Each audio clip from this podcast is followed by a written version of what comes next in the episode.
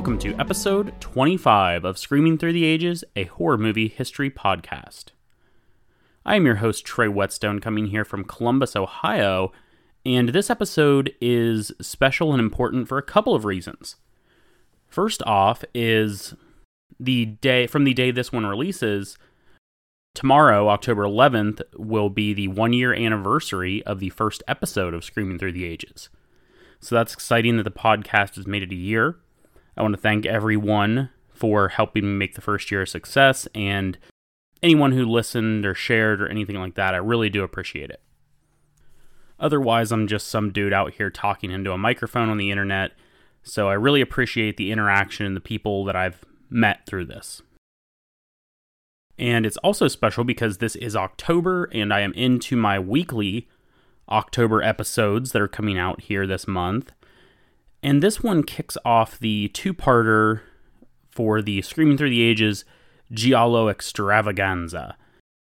This is very important. I hope that, you know, on October 31st, you all have an amazing Gialloween.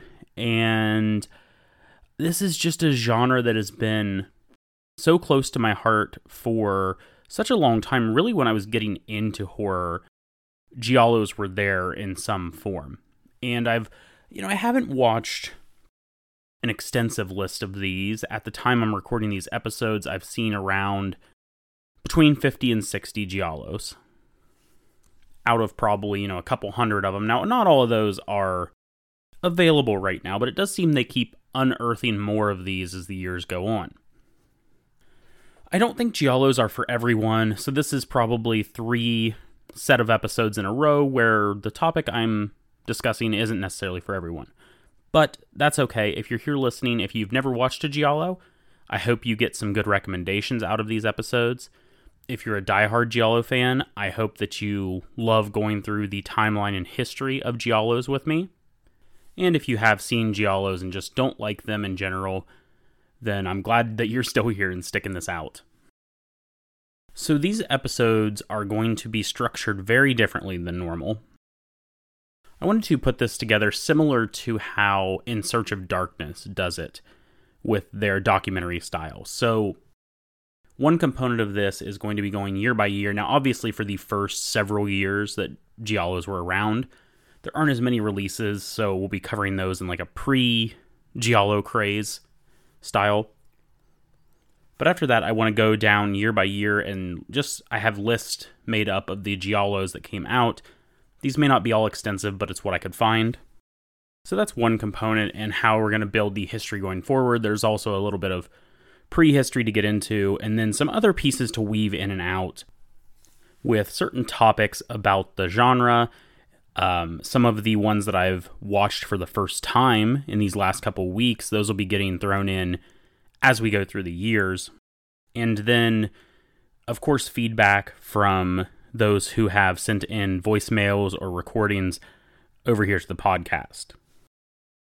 Speaking of, there is still time to get some of those in for the next episode.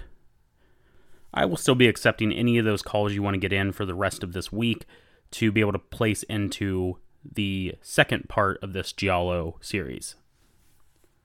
And if you join in on that, you may just be eligible to win a Giallo Blu-ray from Arrow Video.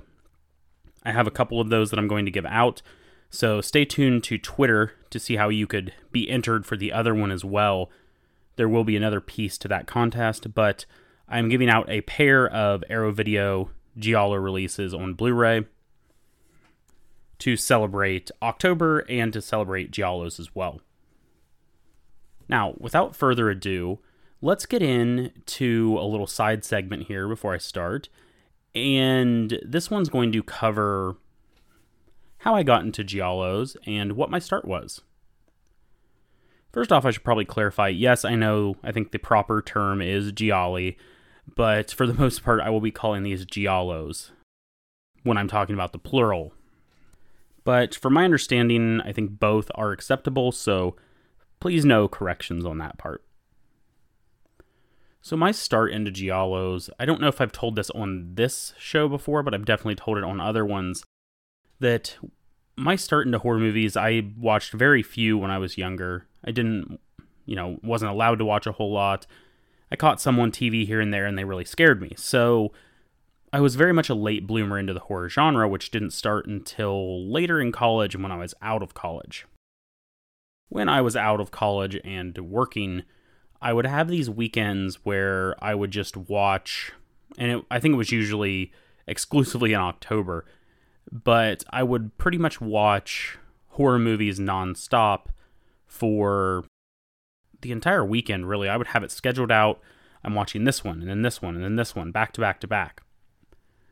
And I used this to catch up on a lot of the cult classics. I'd already seen a lot of the major horror movies like Halloween and Nightmare on Elm Street and things like that.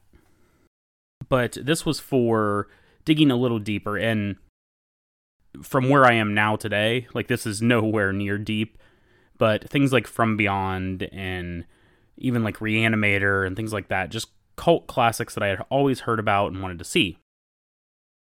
Well, one that always caught my interest was Suspiria because there was a show on Bravo that ran sometime in the mid 2000s, and it was called The 100 Scariest Movie Moments, I believe.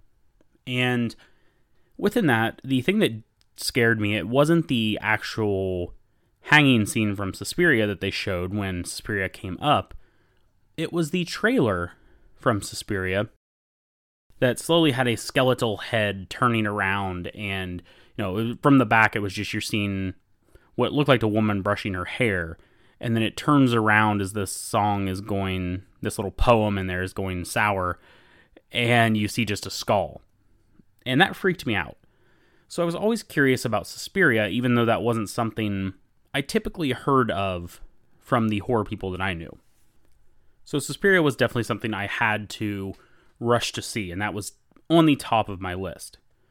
Well, once I had watched Suspiria and loved it, and you know, it's currently one of my top three favorite horror movies of all time, I started looking into what else this guy had done, what else this Argento guy had done. And that would lead me to, I believe the first other two that I watched were Deep Red and Bird with the Crystal Plumage. And I just loved both of those movies. Well, I loved Deep Red I liked Bird with the Crystal Plumage, but my appreciation for that one has grown over the years. And I definitely saw both of those during those kind of binges. Those watches would have been shortly followed by Opera and Phenomena, and I think Tenebre as well. And I was just in it from there. I would go and seek out Blood and Black Lace and Bay of Blood, and then I would learn what a Giallo actually was and get even deeper into it with things like What Have You Done to Solange and The Red Queen Kills Seven Times and A Blade in the Dark and other movies like that. At that point, I was hooked and dove in deeper and deeper to Giallos and um, still continue to do today with a Giallo watch list that is ever expanding. I'm not sure what it was that drew me into them, but I've always liked these weird, violent murder mysteries. And the thing about Giallos are they're not really alike. And I'll get into that when we're talking a little bit about the films and the structure of them. But there's so much variety in Giallos, and from one to the next, you can have a completely different experience watching, you know, five different Giallos. You could have a completely different experience for all five. It's very possible there are different type of movies that can exist within the giallo subgenre.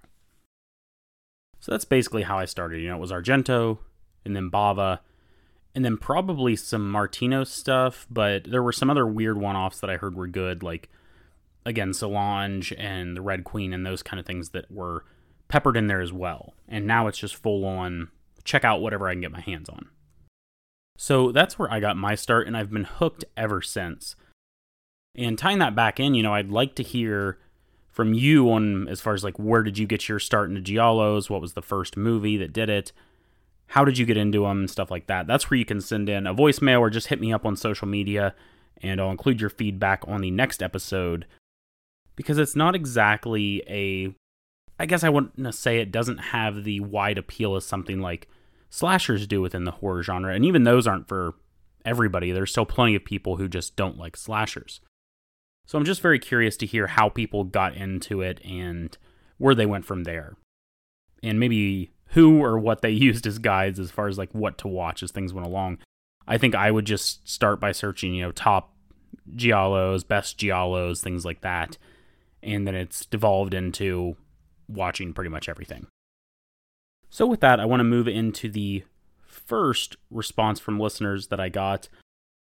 And that is from the boys over at Monsters and the Mosh Pit, where Greg is introducing Dave to the Giallo torso for the first time, and that is his first Giallo.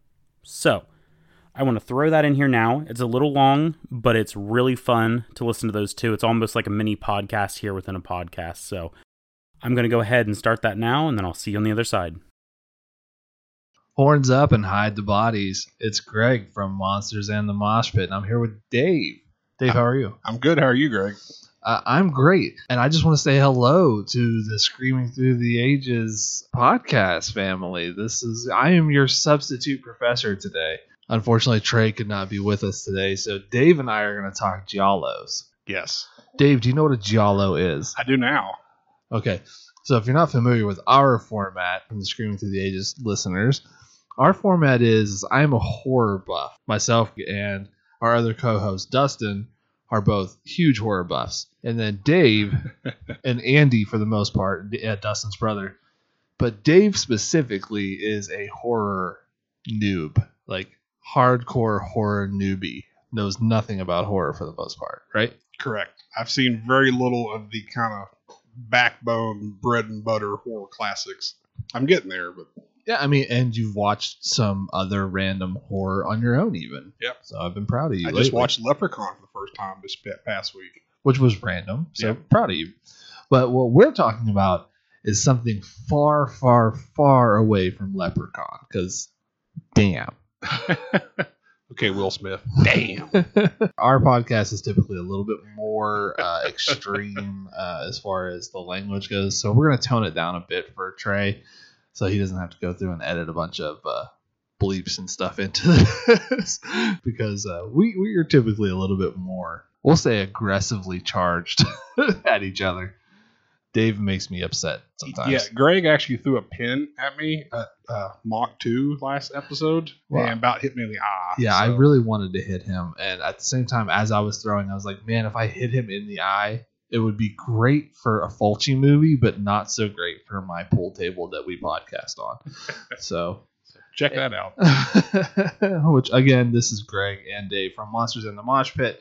But again, let's get into Giallo. So, Dave, Giallo is the Italian term designated for mystery fiction and thrillers. Okay, Okay, so Giallo is the word for yellow. which I learned that today too. You did. You'd learn that. In See, you would have said today. Jala. I thought I was thinking gelato, which is the ice creamy Again, yogurt. my last name is Bazzelli. I'm from a town in Ohio that is pretty much all Italian. so I love me some gelato. However, some, some cannolis. oh man, I can I can I can eat a bunch of cannolis, dude. Don't get me on cannolis. They're my favorite uh, pastry. Anyway, we have a lot of tangents on our show as well, as you can tell. Um, We're idiots. we are. However, Dave, back to Giallo. So Giallo is Italian for yellow. We, we learned that earlier today. The reason why this genre of movies comes up and is called Giallos is because a lot of them are based off of crime novels that were written back in like the like early 20th century. Okay. Okay. But these crime novels all had a similar cover to them. And the covers were a yellow cover with a image on uh, like in a circular form on the cover. So the Italian people just started calling them giallos because they were yellow. Okay. It reminds me of the Italian job. I think it had a yellow with a black and It did. yeah. Yeah. Although the Italian job wasn't so much a mystery because you kind of knew what was happening throughout the whole Italian. Had Mini Coopers. But Bank heist. again, this is what I deal with on our show. Wow. I don't know horror, but I know a ton of random quotes that I throw in constantly. Yeah, if you ever want to talk to somebody in random movie quotes and have a whole conversation, Dave's your guy. Yeah. It's not horror or sports. so yeah, well, well, man, don't get us started on sports. Dave knows nothing on that subject. I love foosball. All right, so today we decided that because Dave had, had never seen a Giallo, and we were gonna watch a Giallo and then record this. It was kind of the plan. So it was fresh in our minds. And my favorite Giallo is Deep Red. But that's a longer one. Okay, so we went with what, Dave? Uh, the torso. Just torso. but Torso. yes. yes. this is a Sergio Martino film, and it's also another great classic. And one of the things I like about this one is it's kind of a precursor to slashers too. So not only was I able to introduce you to a giallo, which was cool, we were also able to introduce you to one of the precursors to slashers, like Michael Myers and so on. How did you like the movie? Like, what was your first impressions? Well, of course, this movie was the. It wasn't the dub one. It was just the. It was in Italian with the English subtitles. Correct. Doesn't Yeah, bother me. So yeah, it it was very. I mean, you definitely tell it had the '70s style vibe, everything, but overall, it was enjoyable. I liked it. a lot of the big themes of Giallo are present in Torso, right? So we have a a killer that is going around killing, obviously, but this killer is usually He's doing his thing. yeah, but they're usually depicted in a certain way in this era. So you have a lot of black leather, leather, the black leather gloves, a lot of shots of the leather gloves for some reason. The Italians were very, very keen on that shot of the leather gloves grabbing something or twisting a door handle. Well, I love it. it's not not like a leather work glove. It's like a sporty like Like a- Italian driving glove. Yeah, like have like just- the, like the laced back on them, like a, like a And you imagine them driving like a Ferrari or something, but they weren't in this movie at all. No like a I think- Volkswagen Beetle. And there was uh, some, Fiat. Fiats, Yeah, So, which is pretty funny, but at the same time, it's but that that was a lot of that depiction that you got. Uh, and again, this is uh, I think uh, Torso was 1972, and when you think of Giallos, they kind of peaked in popularity. Is that the right word? yes, Popularity? popularity. Okay. Uh, they kind of peaked in that 19 late 1960s to, to mid 1970s time frame. They went on, they still actually still make similar type Giallo movies. Um, we even watched what was it? Uh, Contagion. Didn't I compare Contagion to Giallo when we were think so. talking about basically the noir aspect of it? That's one of the things Giallos have is that noir aspect to things. Which obviously I've only seen one so far that I know of, and Yeah. even watching that with like, of course, we'll probably I guess maybe get into it. The scenes where the killer just kind of appears in the swamp and the, just he just kind of stands there eerie. That has a lot of ties into the later '80s slashers. Was it Jason Voorhees, Michael Myers? They just kind of appear, and you're like, "Oh fuck!" and everybody's freaking out. They're just standing there. They're, they're not doing anything. They're not chasing you. They're just kind of standing. That's that's the oh shit moment. You know? Yeah, and it was kind of almost like so you get kind of that those moments of almost supernatural esque type feeling. But the thing with Giallos are is they were they were not supernatural in a sense of like the killer being something that it wasn't. What was a lot of that happened with them was a lot of red herrings. So just like in Torso, do you know what a red herring is? Because I just said it and you kind of gave me a weird look. I, I laughed the uh, the red herring is a term used for fishing. If the herring fish turns red, it was a sign of being. It was. Wait, you don't know fishing? Since when do you know fishing? I know terminology. I've been friends with you for like what eleven years now. and I don't think we've ever gone fishing together. Well, that's your fault. I go fishing all the time. Well, invite me next time. I probably won't still. Probably not. Okay. But no, the fish would be red, and it was a red herring 'cause it was like a distraction or ploy of a deceit. Well, uh, which is exactly what a red herring means in film. Yeah, boom. Wow, that was actually an intelligent comment. Proud of you. I'm not an idiot. I'm just not diverse in horror movies. That's debatable. Yeah, sometimes. so I don't even remember what we were talking about, but that was pretty funny. Um, I think what we were talking about was the fact that there was a lot of red herrings in Torso, and one of those being Stef- Stefano in the movie, right? Yeah, Stefano. Stefano ends up being the one we're rooting for the whole time to be the killer, right? We just we're pretty much as an audience like you're the killer, right? And we're gonna spoil Torso a little bit here if you haven't seen the movie. You're like yeah. Dave, Spoiler: 50 years ago, if you haven't seen this. Yeah. literally came out 50 years ago. Wow. Right, I know kind of weird, right? Mm-hmm. And you just watched it today for the first time. So how do you think that makes me feel? Having watched this when I was probably in my mid-teens because I was a weird kid. That was a little scandalous for your teenage years. Well, I mean, I had again. This is coming from the guy that watched Cannibal Holocaust when he was like six. So, you know, yeah, torso wasn't so bad at that point. But I had only, to you only adopted the darkness. right, right. I was I was born in it. Bane I was, I was- I was raised raised by it. Anyway, so back to Stefano and the fact that he is probably the most prevalent red herring throughout the whole movie, right?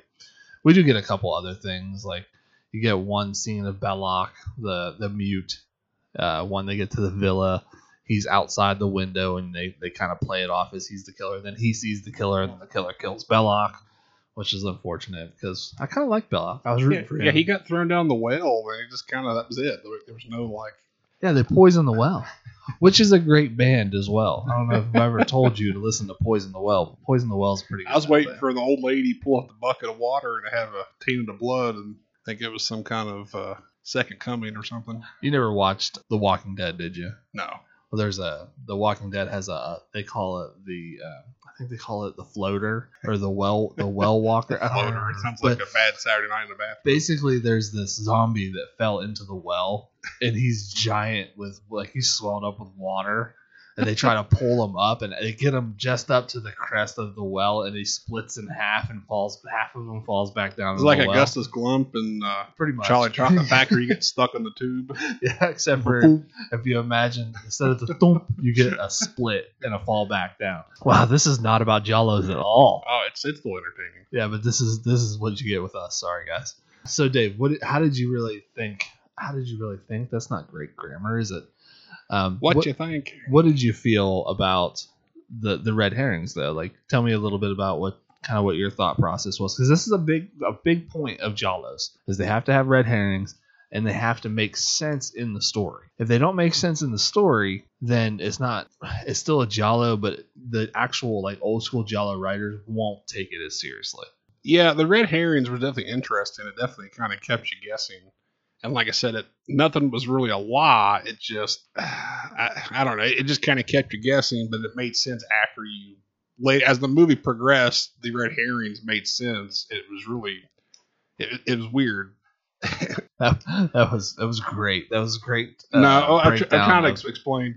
It's it's kind of funny. It's almost like Scooby Doo-ish. You kind of had the the, the the the weird person you're trying to catch, and you have the group running around and all these little different things distracting. You just So, see little clues. Is this a world's first Scooby Doo Giallo? maybe? And at the end of the movie, it's they finally reveal who the masked person was. And Franz. Yes. Franz says, "I would have gotten away with it too if it wasn't for you crazy kids." And- but I mean, he's not wrong, right? You're not Maybe. wrong. and even the Scooby Doo kid series had a red herring. Remember that? No, I don't remember. that. Okay. Anyway, way off topic. Wasn't all Scooby Doo kids? Too? No, there was an adult the adult one in the seventies, and there was like a nineties kids version. They were like kids, kids. Oh, like they were drawn as kids. Yeah. Well, the first one was animated too. Some of the other elements of Giallos typically are like eroticism. Yeah, there was a lot of lot of um, skin. Yeah, that's why I, I think when we started the movie, I said the Italians like to put a lot of skin in the game. Yeah, literally, figure figuratively and uh, literally. But uh, no, it, it definitely had some uh, risque moments, but nothing too on PG thirteen. But uh, yeah, maybe R. It's probably more R. yeah, I mean, so I mean, I think when you look at a a giallo or, or a movie from the seventies, let's say, uh, until you get to like seventy four with maybe, I'm trying to think of maybe like Last House on the Left was that to me is a R. Like that's a hard R. Last House on the Left.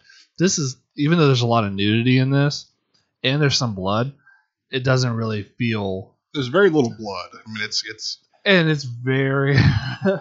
The special effects uh, for 1973. It was very. Uh, it went from person to obviously wax figurine. It was- yeah, but the uh, again, scarf it's- guy. Yeah, it, the scarf guy gets his head smashed by the car bumper, and it flattens like a football, and then it blows back up, and where he's yeah, it's, it's kind of funny.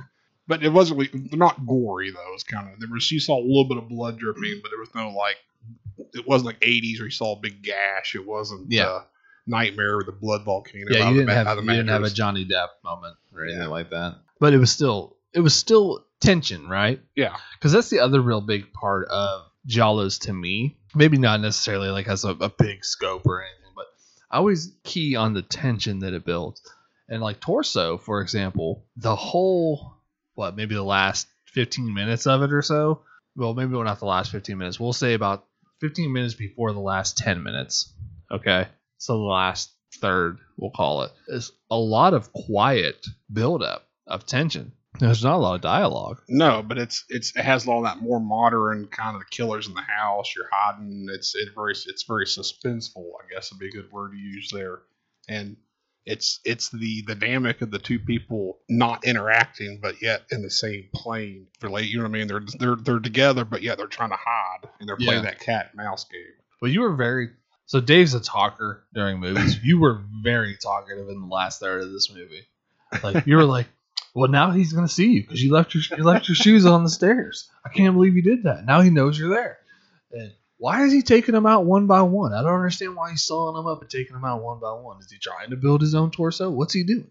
Like, yeah, this is probably the most talkative I've, I've, heard, I've heard you because I watch a lot of movies with you. Well, I suck at following plots, but I'm really good at pointing out like plot holes. If that makes sense. Like, well, sometimes, but I was like- gonna say, are like, you? it's obvious when she leaves the shoes there, and then she walks up the stairs, and then the shoes are still sitting in focus. The shoes are a big point. So obviously, that's going to cause her to be fucked. Again, Sorry, Trey, sorry. cause her to be uh, found later. You know, yeah, because she actually doesn't have that happen to her in this movie. She doesn't have uh, intercourse in the movie, so maybe that's why she survives. Because the other ones uh, did. Well, except for Danny. Danny didn't, did she? I don't remember Danny ever getting with anybody because she was so pissed off at uh, Steph Stefano the whole time. yes, So, uh, you know, the thing about Giallos is they're always throwing that little bit of uncomfortable slash what's the word I'm looking for? Almost like innuendo, where like they even imply impl- implication. There you go. That's the word I was looking for. Implication.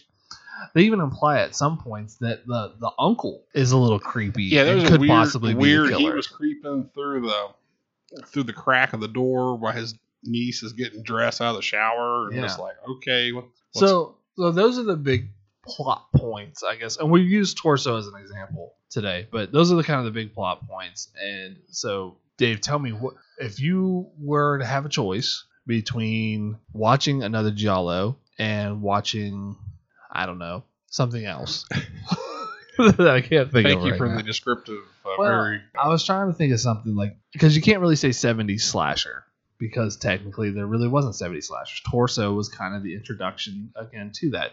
There's you know a lot of debates about that. I find Torso very slashery, and I think Bill Van Vagel will agree with me because he even said the same thing when I commented about it. But Bay of Blood's another one. Uh, Well, I, I think I know what you're trying to ask or what you're alluding to. Is Okay. that would you rather watch this again or something similar, or would you watch a more modern horror movie? yeah, would you like continue down the path of learning about Giallos? I will say I do like the kind of suspense and the kind of you're trying. Okay, is that the killer? Is that the killer? I, I do like the ambiguity of the killer, or you're trying to figure out who they are throughout the whole movie. It's more entertaining than just a bloodbath. Okay. So I do like the plot points or the over just you know the straight up, you know, more modern. That's just a gore fest. Okay. Cool. I, I think that's neat. So for your first Giallo, what would you rate this film? Torso. Um, I liked it. The language barrier being, of course, in Italian made it a little bit hard to follow some of the stuff. It's always hard. uh, out of one to ten, I'd probably put it up around seven and a half, maybe. Oh, okay. That's That's- that's, higher than I expected for your first one. I mean, just again, it's hard to compare that to something. It's it's kind of its own realm. It so really it's is. hard to compare it to. I may watch ten more Giallos and "Oh, I should give that one a nine. Yeah. Or it's like, well, hell, that one sucked compared, you know. So Well, like for me, Deep Red's like a nine point five in Giallos. Like it's the, the the bomb, and this one falls in at around an eight for me, uh, and that's really. I hate to say it this way because it sounds terrible for Giallo, but it's the slasher type feel that I have for it that kind of gets me going. I hate to say it, but even the the second or third time this was that I watched it, like some of the acting was atrocious. I will say. well, and that's that's so that's one of the things that you'll actually come to. You either come to appreciate or you come to really hate it. Are they all like that? They're all like that. They're like I said, and you got two guys in their thirties. You know, they come up. One's got a knife, and the guy goes, "Ah!" just falls on the floor with zero combativeness. That that that's a little funny. yeah. That, I, well, I think I was watching Deep Red a couple months ago, and uh, Jessica, my wife, walked in, and she goes, "This is terrible." I'm like, whoa, whoa, whoa, whoa, whoa, whoa. What is terrible about it? And she was like, it's just over the top. And why are they talking like that? And I'm like, get out. Like, you're not allowed to be here anymore. That's so over the top. Sylvester Stallone appeared. yeah. Hey, yo. Yo, So. yo, AJ, you want to arm wrestle?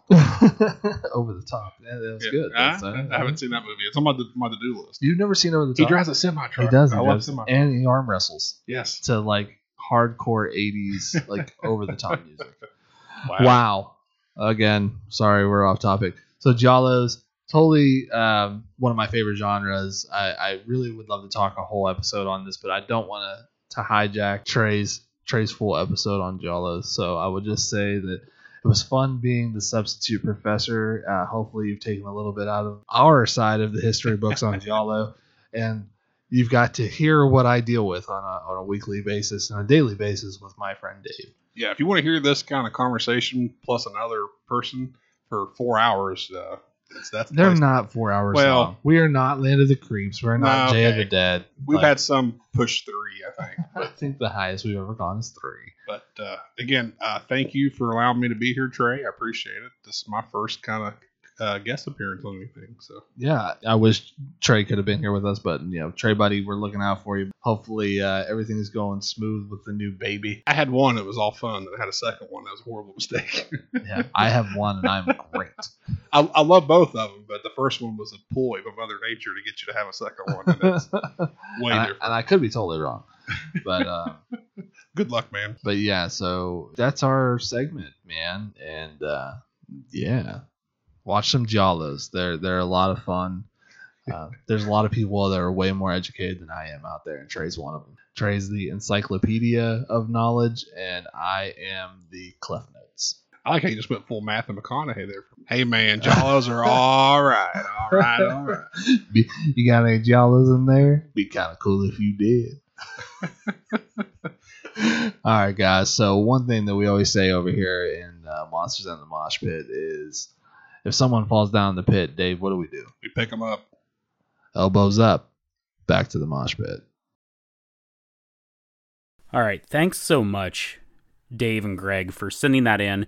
I really enjoyed listening to that. You know, people like to give Dave a hard time over there, but I think Dave did really well on that that segment. So you can check out Monsters and the Mosh Pit.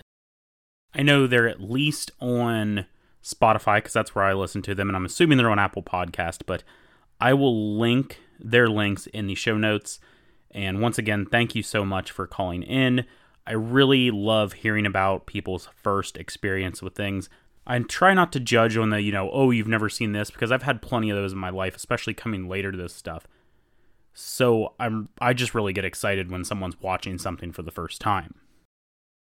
Okay, well, with that in there, I'm going to move into a little bit of the background and history of how Giallos came about.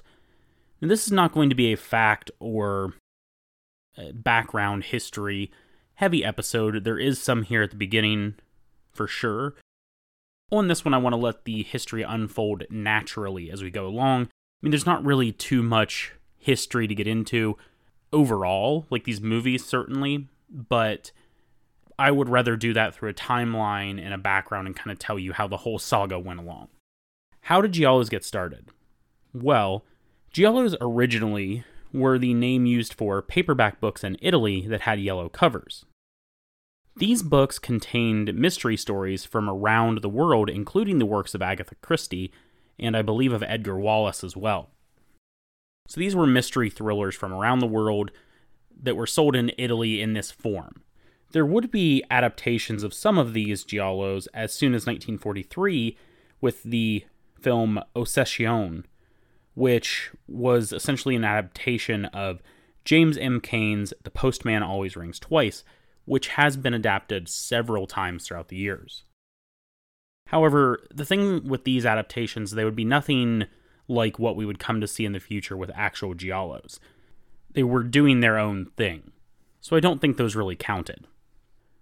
Next up, Danish company Rialto Film released Der Frosch mit der Mask, or The Face of the Frog, in 1959.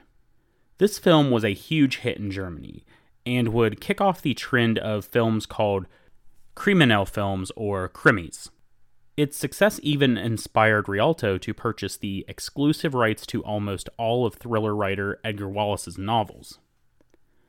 Between 1959 and 1972, there would be 39 film adaptations of Wallace's works in Germany under the Rialto banner.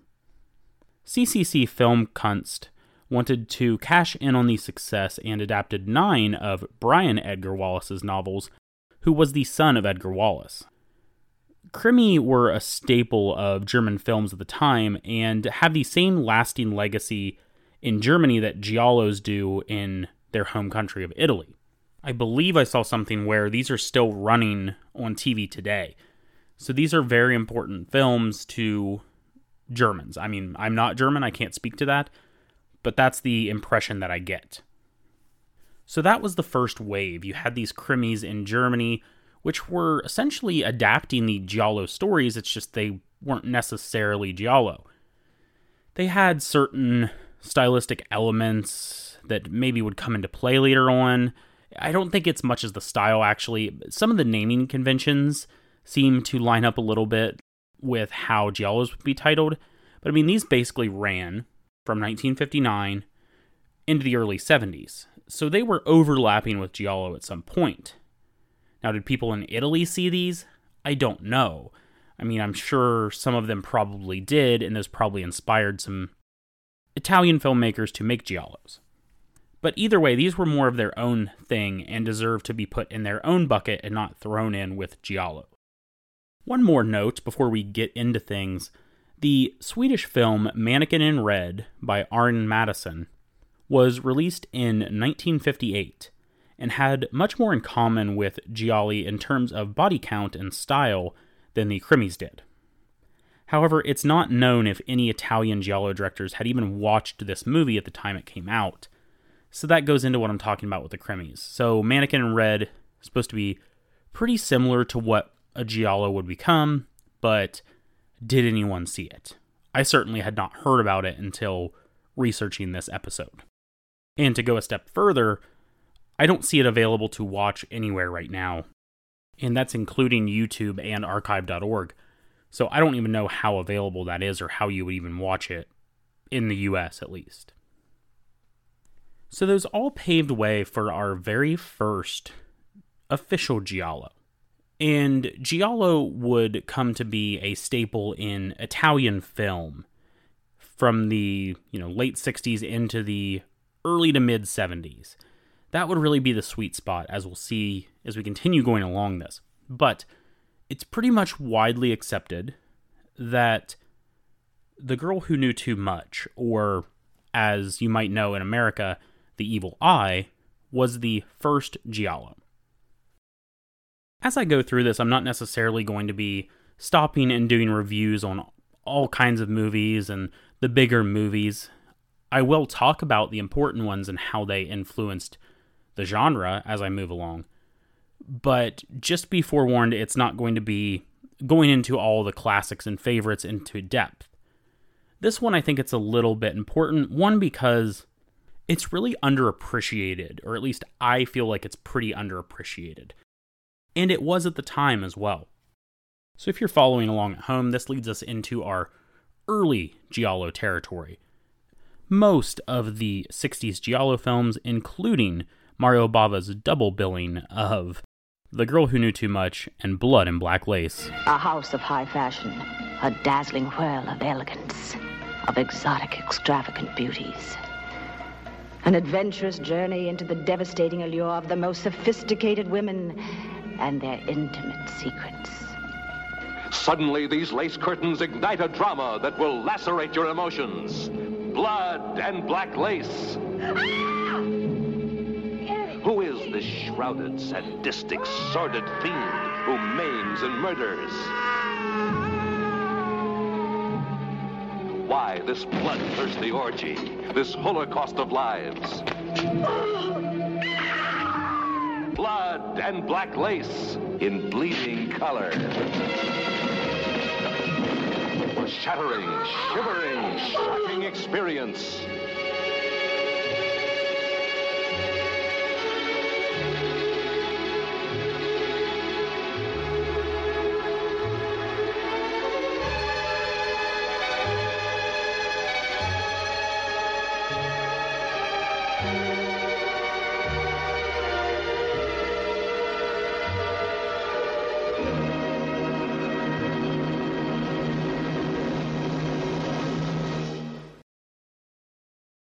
So in 1963, like we were talking about earlier, Bava would inspire or ignite a genre, although this was not the one that was going to kick it into full gear.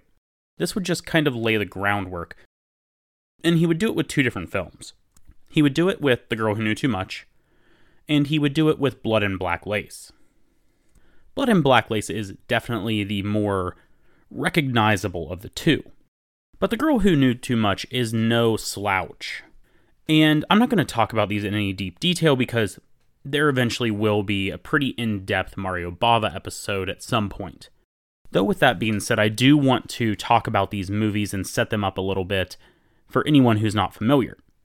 So, The Girl Who Knew Too Much came out in 1963, was directed by Mario Bava, and the synopsis reads A tourist witnesses a murder and finds herself caught up in a series of bloody killings. Yeah, I think that might be overselling it just a bit, but essentially, you have in this film the leads of Leticia Roman and John Saxon. The two are are pretty good in this one. I think they are incredible in this movie. Now, Roman's character has just gotten her character's name Nora has just gotten off a plane from America to stay with her aunt. And she gets there and John Saxon is her aunt's doctor. And he tells her, you know, she doesn't seem good. She's not in a good way. You might want to keep an eye on her and call me if you need anything. Well, she dies. And the aunt does, that is. And Nora is running out because the phones aren't working. She's trying to call the hospital, runs out into the street, and is basically looking for someone, anyone to help, or trying to find her way to the hospital. She gets mugged, gets her purse stolen, and gets knocked onto the ground and hits her head. And she sees what she thinks is a murder. She sees a woman being murdered. Well, she reports this to the police, but there's no body the next day, and everyone thinks she's drunk because someone comes up and pours some alcohol into her mouth, and what only I can assume is to discredit her because, you know, she's just lying there on the ground. Someone, police officer finds her. He's like, oh, well, she's drunk. I'm going to take her to this hospital. Well, John Saxon eventually gets her out of there, but no one believes her about this murder. They think she hit her head. So the whole movie is, you know, was she going crazy? She's kind of following the trails of this murder that had happened, or murder spree that had happened years earlier, and trying to uncover things. Now, why is this movie important? I think it's important because it kind of pays homage to Giallo literature as a whole. There is a narration over the film that's kind of narrating her inner thoughts or her inner monologue. And this narrator is a man. I don't know who it is necessarily, but there's a man narrating her inner dialogue. And then you have so many references to mystery novels and thrillers and and you even at one point I think the narrator says something about, you know, just like the novels of Christie and Wallace and all that kind of stuff. So you've got an homage or a nod to those Giallo novels. So this is almost bridging the gap between the two. And I think if you look at this one, I think there's a little bit of a connection. And if you want to know why I love Malignant from last year, you have no further to look than these older Giallo films. Now, it obviously pulls from other exploitation films for sure, but I think Malignant might have lifted one of its elements from this. At least, it's a kind of a throwaway element they go into earlier in the movie, but it seems like something very similar that they do in Malignant. So I don't know. That's all I'm saying. It might have had a little influence on that. The thing with this one, though, is I think you have to put this together with Blood and Black Lace to make a whole Giallo that we would see later on. This one, you have the much stronger mystery and trying to solve the crime and going along very procedurally, but there's not a high body count. It's much more like a noir film or a mystery film. Just don't go into this one expecting any kind of high body count or large amount of violence. You would get that in Blood and Black Lace later. It kind of tiptoes into what we would see a Giallo become. You know, you have those mystery elements, you have them trying to figure out and solve this crime, and you have the danger to the main protagonist as well. In another aspect that we wouldn't typically see with Giallos, this one is in black and white. Now, I think Bava makes the black and white work just like he did in Black Sunday, because I really feel like when Nora is in certain nighttime scenes, her features are just accentuated in the black and white, and you can her eyes just pop. You get different cool effects, and similar to those things that made Val Lewton's films cool. And you get these close ups and these sweeping shots into her face, and it just really works in black and white. Now, one word to the wise on this one if you are searching it out and you can at all possibly find this, I would recommend the Italian language version. Now, you're not going to really find that on the streaming services. If you go to Shudder, you're going to get The Evil Eye. What is The Evil Eye? Well, this film already has some comedic elements. It's a little bit lighter or lighthearted in some aspects of the film. What The Evil Eye is, is it's the American version. And the score was replaced. There were additional comedic scenes added, and it changes some things around, including the ending, which it's the very ending. It's kind of like the epilogue. It's not really the ending ending of the film or the reveal or anything like that. But the epilogue is the most ridiculous thing you've ever seen in the American Evil Eye version. So it's just the different versions. If you can find it, I know that Kino Lorber has a decently inexpensive version of that, where you can get both versions of the film. I hate that it is billed first as the Evil Eye, but that's what we have. I think it's definitely worth checking out the original version, even more so. I mean, I don't think we ever got an Italian language version of Black Sunday here in the US, but the other ones, English versions of Bava's films, I think are fine. It's just this one, especially, I implore you to go seek out the Italian version. So that's part one of this. And I will say that this film, like I said, did not light the world on fire. It was the most unsuccessful box office return of any of Bava's films. And Bava's films were never known to turn a profit, at least early on. After they were released, it would be his counterpart Argento who would have much more success at the box office. What Bava did usually is with his films, they wouldn't make a ton in Italy, they'd sell them to America and they would make their budget back on that alone. So this was not a success in Italy, and the Giallo trend, even though they would happen throughout the 60s, wouldn't really be kicked off until 1970. More to come on that later. The other part of this Bava double feature is Blood and Black Lace from 64. So, The Girl Who Knew Too Much or The Evil Eye was the only Giallo in 1963. In 1964, there was Blood and Black Lace, and there was The Monster of London City, which was a German Giallo.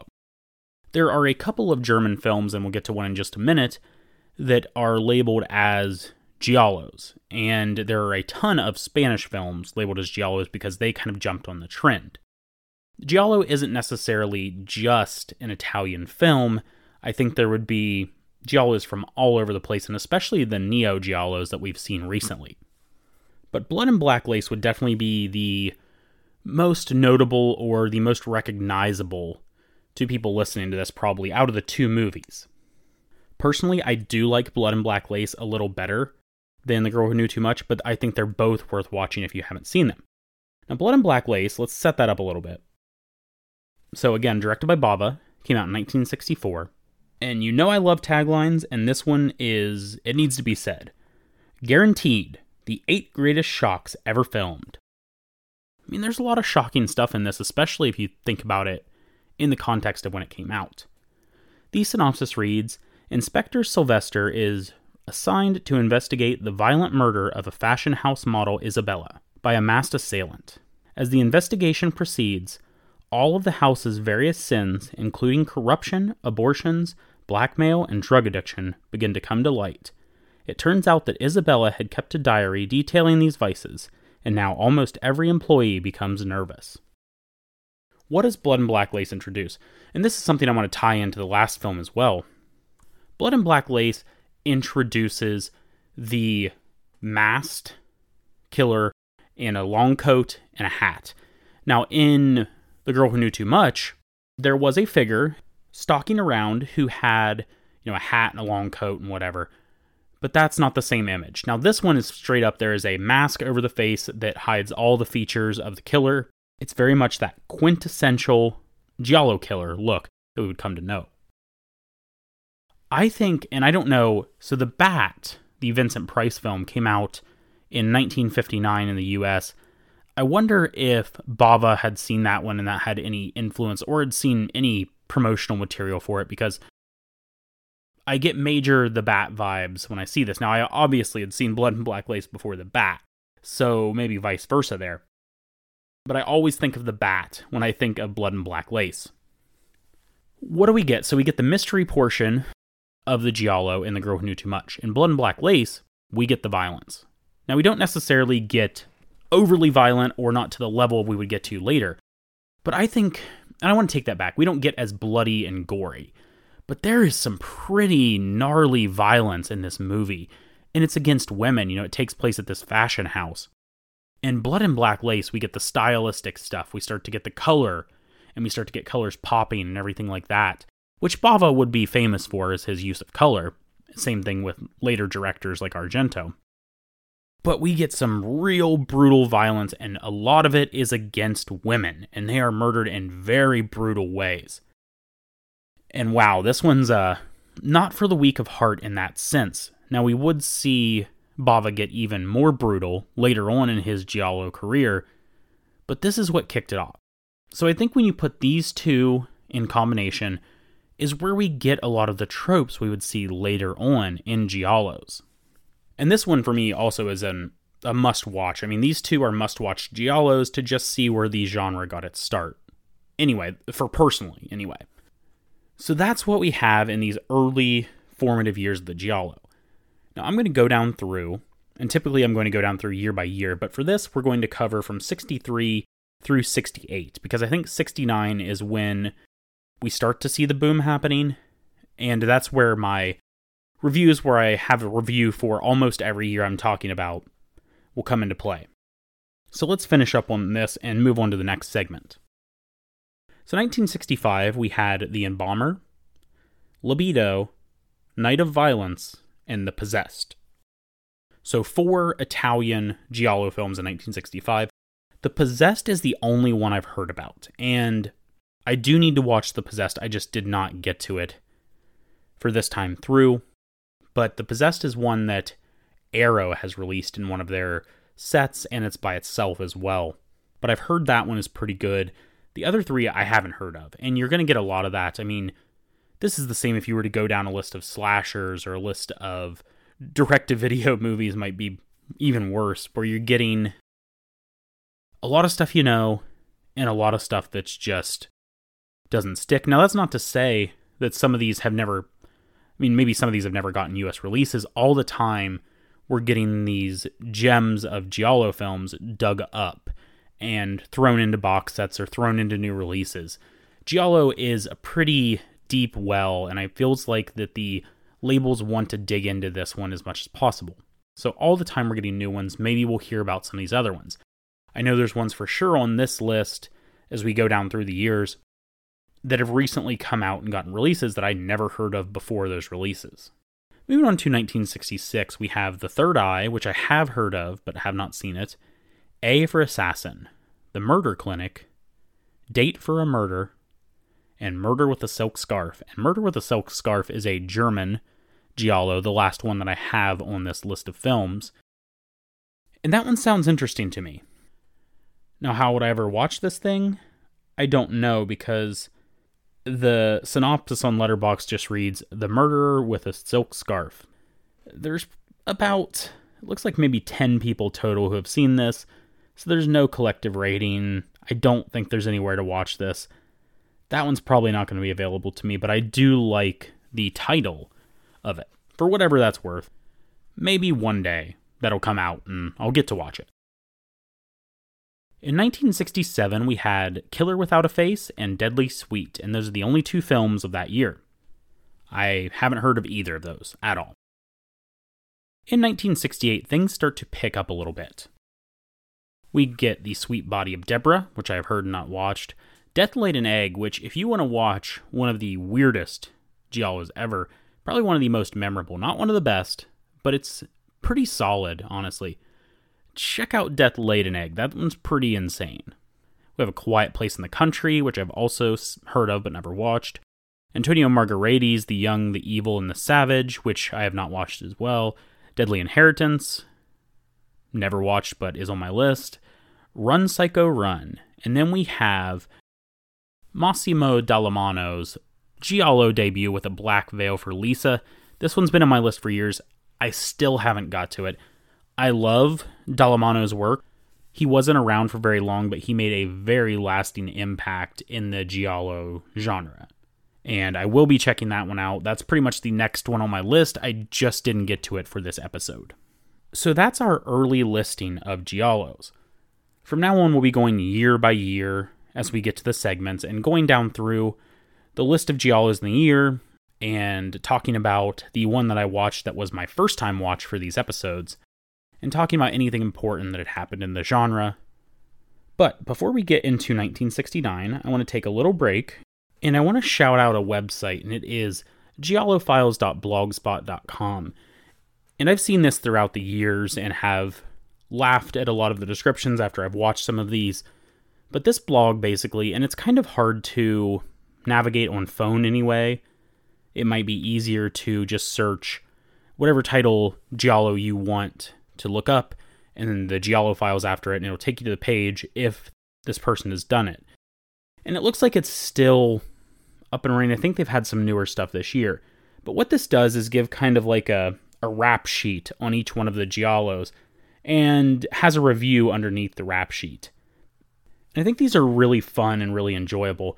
Let me, um, I just pulled up the one for Blood and Black Lace. Now keep in mind that this is, it has some spoilers in it, so don't go on there if you haven't seen the movies. But, so we've got Blood and Black Lace. It's kind of has your main characters uh, a paper clip to the side on this little file. Gives you the title, gives you the alternate titles, and some of the ones for this one are Six Women for the Killer, Six for the Murderer, Six Women for the Murderer, and Fashion House of Death. Then you have the director, the year, the runtime, the actors in the film, and then it gets into the next line, which is Does the title make sense? It's either yes, no, or sort of. Blood and Black Lace it is, yes. Then it tells you below, it has a count of how many murders, how many attempted murders, how many fake murders, how many animals killed, and then it gives you a rundown of the method of kills. And that's where it gets into a little bit of the spoiler, and then it has a checklist. And in this checklist, we have essentially what are Giallo tropes. And it checks the boxes to any tropes that they may have, and there's some spoilers in here as well, but the first one's All Girl School, which is checked in this case. Then you've got Animal in the title, Bad 1970s Art, Boobs, Gay Character, Horribly Racist, Inept Police, and that's checked here, Killer's POV, which is checked here. You've got Main Character in a Creative Profession, which is checked here. Number in the title, Paranormal. Plot makes sense, and that is checked for this one, but a lot of times it's not checked. You'd be surprised. Priest is the killer. Red phone, which is checked here as well. Scene in a cemetery. Spiral staircase. Tape recorder used as a misdirect. And woman slapped in the face, which, spoiler alert, is checked here. So it goes down through all these Giallo tropes that we've come to know.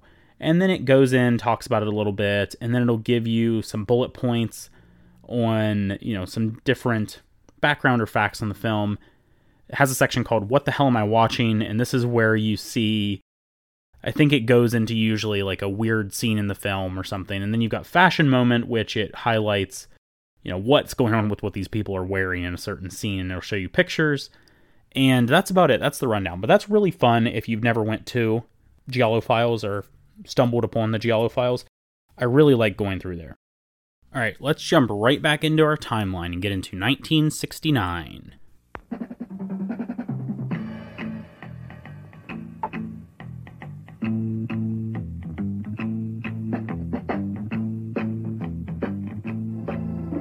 Enter the private domain of the developed connoisseur.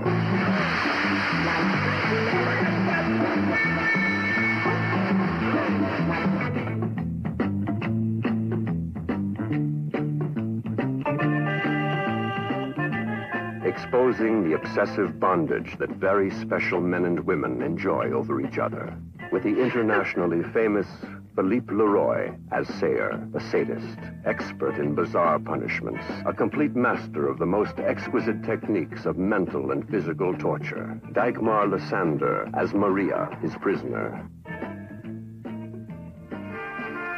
Philippe Leroy and Dagmar Lassander.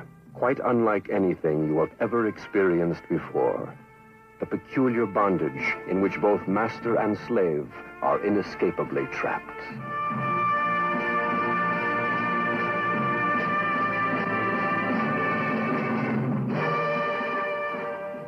You will never entirely forget this revealing motion picture experience.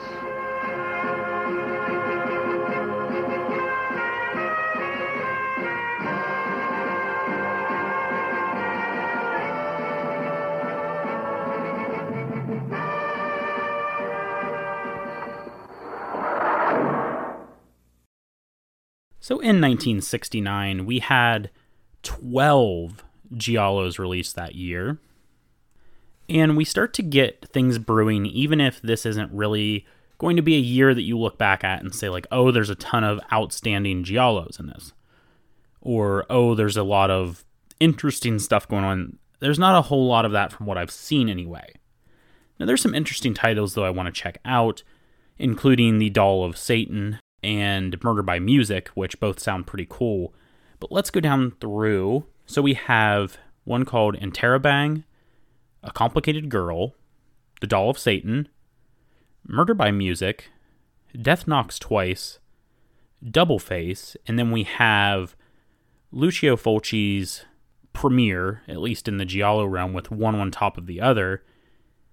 And then you have a pair of Spanish Giallos in Macabre and The House That Screamed. Now, The House That Screamed, I want to talk about really quickly because The House That Screamed is a really cool film. I've talked about it before, I think in my Euro horror, early Euro horror episodes at some point. If you haven't seen The House That Screamed, it's not going to blow you away. And the violence is kind of at a minimum, but it is pretty disturbing. And it is set in that, you know, all girls school setting. And I love that. So I don't know why I love that, but if a film has that, I'm much more attracted to it. I don't know why.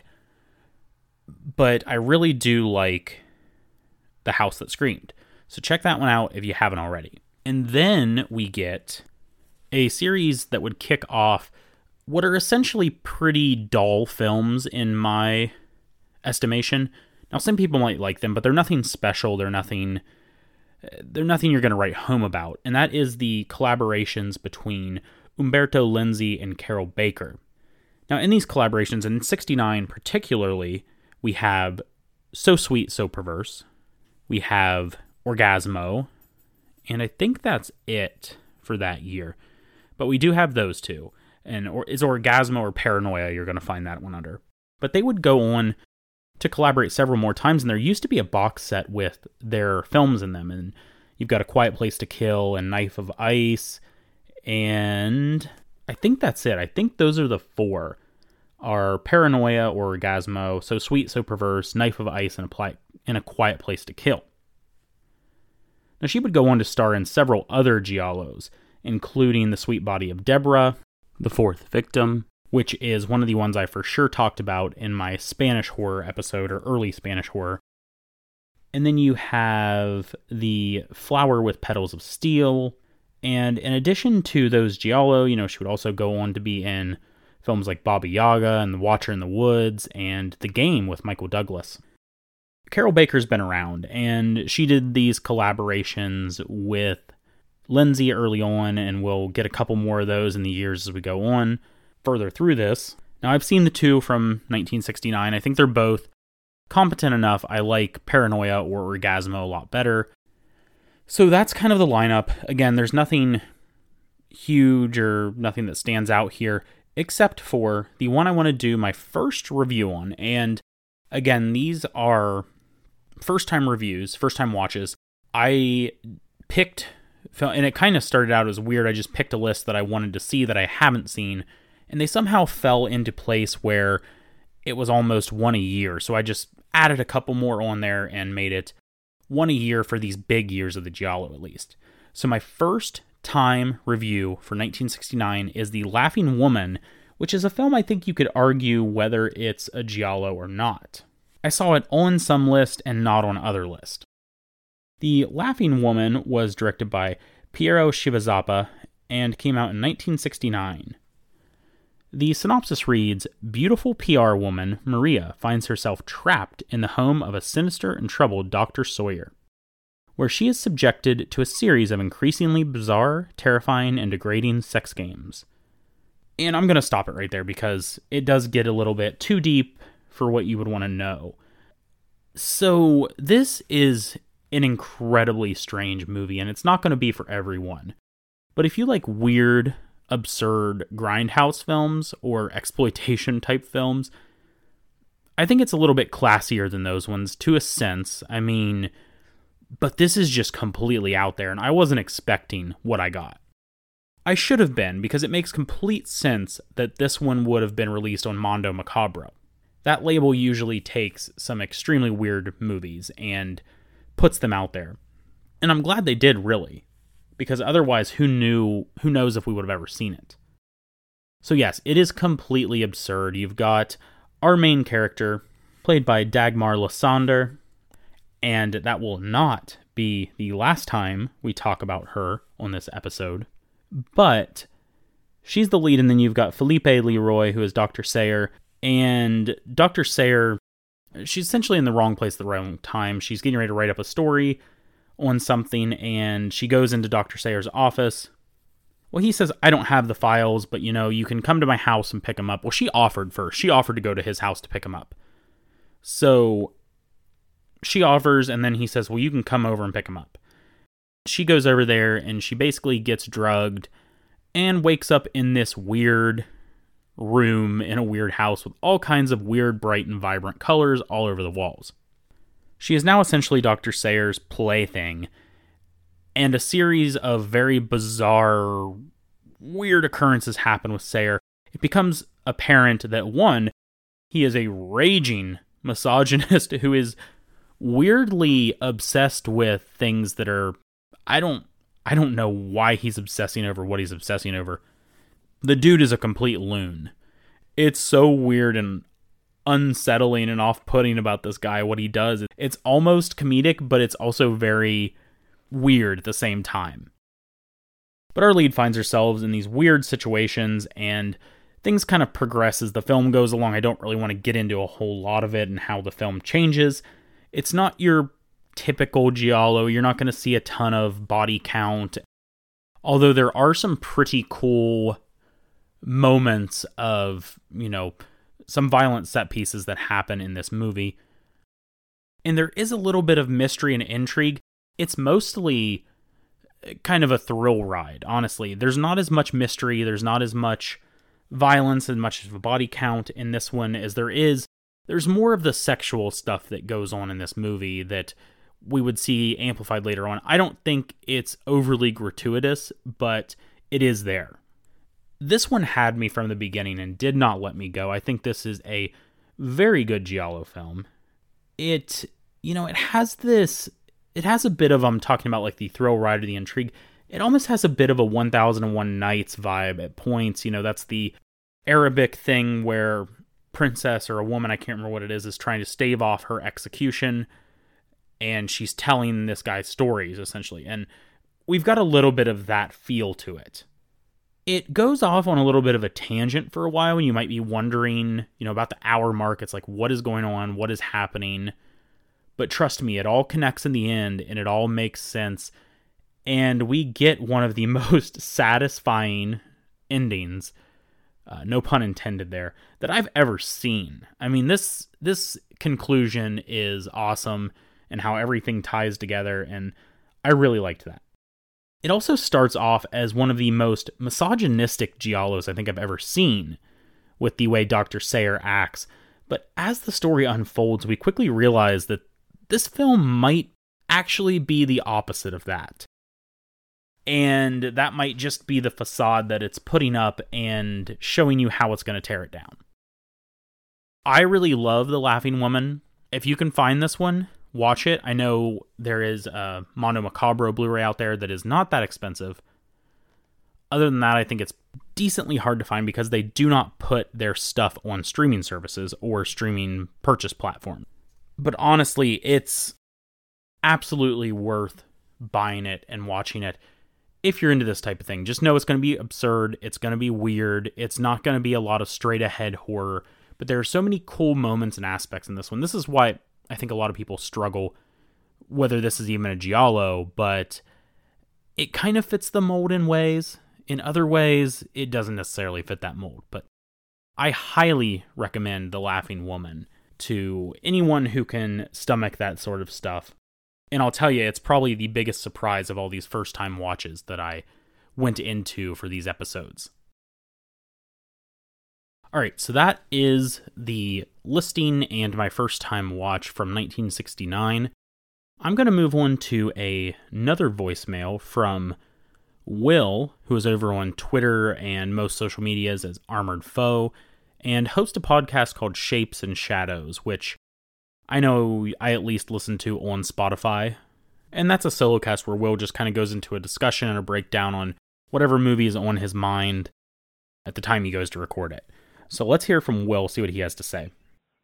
Trey, it's me, Mario. Uh, that's terrible. Trey, it's Will, aka Armored Foe. Uh, I was calling in just to say, you know, my thoughts on Giallos. I think, um, when I was young, I thought they were really dumb and boring. And as I got older, uh, growing up as a slasher kid, I'm pretty much slasher guy through and through. So it was kind of that thing of as I started to watch Giallos, I just, again, I thought they were slow and boring and I just was like, these are just wannabe slasher films. And again, as I got older, I started to realize I started to appreciate the murder mystery aspect of it and kind of the more subtlety of it. And, uh, yeah, I gotta say, my top three for me, and this is just me and not necessarily in any particular order, but I would say Torso, Opera, and Tenebrae. Those are my three go-tos. I think those movies are so badass, so awesome. Uh, love them. And again, appreciate the, um, just the whole murder mystery vibe. I love the whole, you know, masked, you know, not necessarily masked assailant thing, but the whole, almost the opposite with the gloves, you know, the black gloves and you see that kind of stuff and the soundtrack's really kick ass. And, uh, you know, let's just say too, as I got older, I appreciate the ladies because, you know, Giallos love to show the ladies. And that's about it, man. Thanks. Have a good one.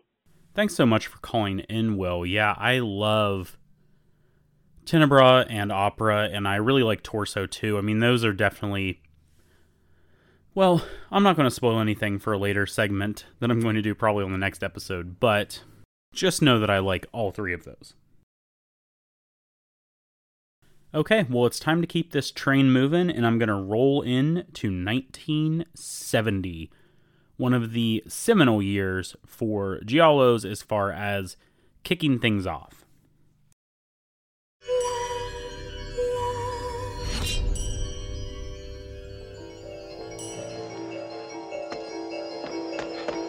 I can't get in! How do I open the door? I'm Inspector Morosini. I want to know everything you saw and heard. I can't pin it down. There was something wrong with him, something odd. There is a dangerous maniac at large in this city. Do you really love me? Sure.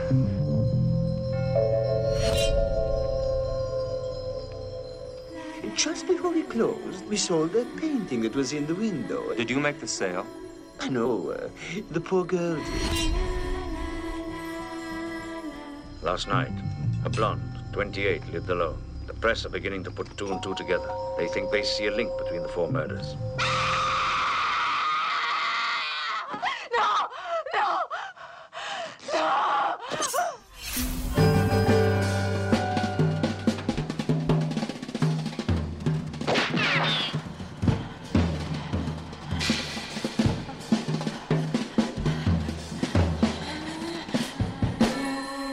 I'm getting closer to the truth every minute. That's why he's trying to kill me.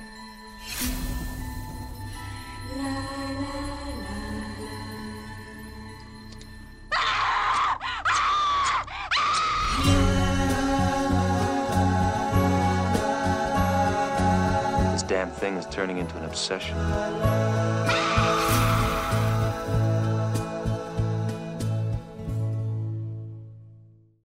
The funny thing about 1970 is it kicked off the genre, but, or at least the genre's popularity, but there's not too much to write home about in the year itself that I've seen so far, anyway. There's none of the really, there's not as much of the big name ones until we get to 71, 72, so on and so forth. But let's go ahead and get down the list here. We have, of course, Bird with the Crystal Plumage.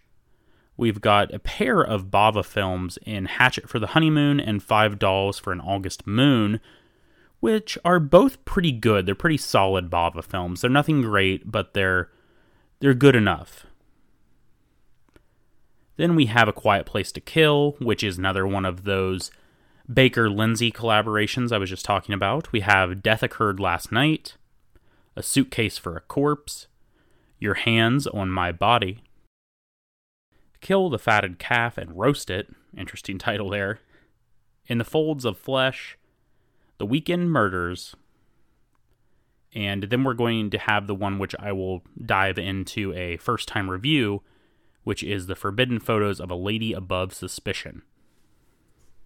Now it is with that one and the bird with the crystal plumage, which I think we start to get in. I mean, we got five dolls for an August moon. We start to get into the very stereotypical and interesting titles for the Giallo. First of all, touching on the bird with the crystal plumage, it released in June of 1970. And then Forbidden Photos, which is another landmark type movie as far as if you're talking about the bigger Giallos, that one released in November. So you've got a little bit of a time gap there, but that's essentially what kicks this thing off is Bird with the Crystal Plumage. A lot of these movies might have come out before it during the year, but that is when we start to see the box office success in Italy and we start to see people go nuts for these things and Italy by the next year is just pumping out giallos left and right. And Spain too is putting out a decent amount. So the big one ultimately that we'll want to talk about is Bird with a Crystal Plumage. And that one just skyrocketed. I mean, Argento, and there will absolutely be an Argento series at some point in the future. So I'm not going to go too far deep into his films, but Bird was the first of his animal trilogy, the first of his directorial efforts. He had been working on some spaghetti westerns earlier with uh, Sergio Leone and doing some pretty prestigious work, but this is the movie that he launched his career on, really. And Bird with Crystal Plumage is interesting from the beginning. There's this very memorable, I think is the word I want to use. And it's a great scene, too. It is a great set piece at the beginning with a man getting stuck in between doors and a woman about to be murdered. It's fantastic. And you get a lot of those tropes we would see in Giallos are present here as well but Bird with the Crystal Plumage was just on a different level than a lot of movies that came before it. And I like it. It's not in my top five Argento films. It's, you know, probably approaching the latter half of the top 10 of my Argento films. But there's no denying the impact that this film had. And I can I can see it because you're getting what is, in my opinion, the best of the Animal trilogy, and I think most people would concur on that. And the Animal trilogy are three films that Argento released in subsequent years, which were 70, 71, and 72, with Cat o' Nine Tails and Four Flies on Grey Velvet. And they all had animals in the title, and that's the only time that Argento did that, even though he would feature animals in almost all of his, at least his earlier films, would have animals in them. So there was a lot of that going on but this was the one that sent the genre into the stratosphere. And we'll get to more on that a little bit later in some comparisons and on a different topic, you know, after I get through this uh, first time review here. But there's no overstating just how much influence this one had on the genre as a whole. And is really, you can thank this one for kicking everything off. So that's a huge one. Now, as far as the first time view, this one had been on my list for a long time. So let's get into that one, which is The Forbidden Photos of a Lady Above Suspicion. Very long title, very descriptive title. That's what we would come to know. I don't know if that's these are over sensationalized titles or if just the translations are so long and insane like they kind of are with Japanese titles. But either way, I don't mind this title. It's not the most catchy title, it's not going to grab you and pull you in. This one came out in 1970 and was directed by Luciano Ercoli. And Ercoli would go on to direct both Death Walks on High Heels and Death Walks at Midnight, which were some other giallos. That's about the extent of what Ercoli did that would be widely recognizable here in the US. The synopsis reads The wife of a financially struggling businessman is blackmailed by a mysterious man into having a sadistic relationship with him, or he will release damning evidence that suggests that her husband is a murderer. Really, what happens here is we do have our main character, which is played by Dagmar Lassander again from The Laughing Woman.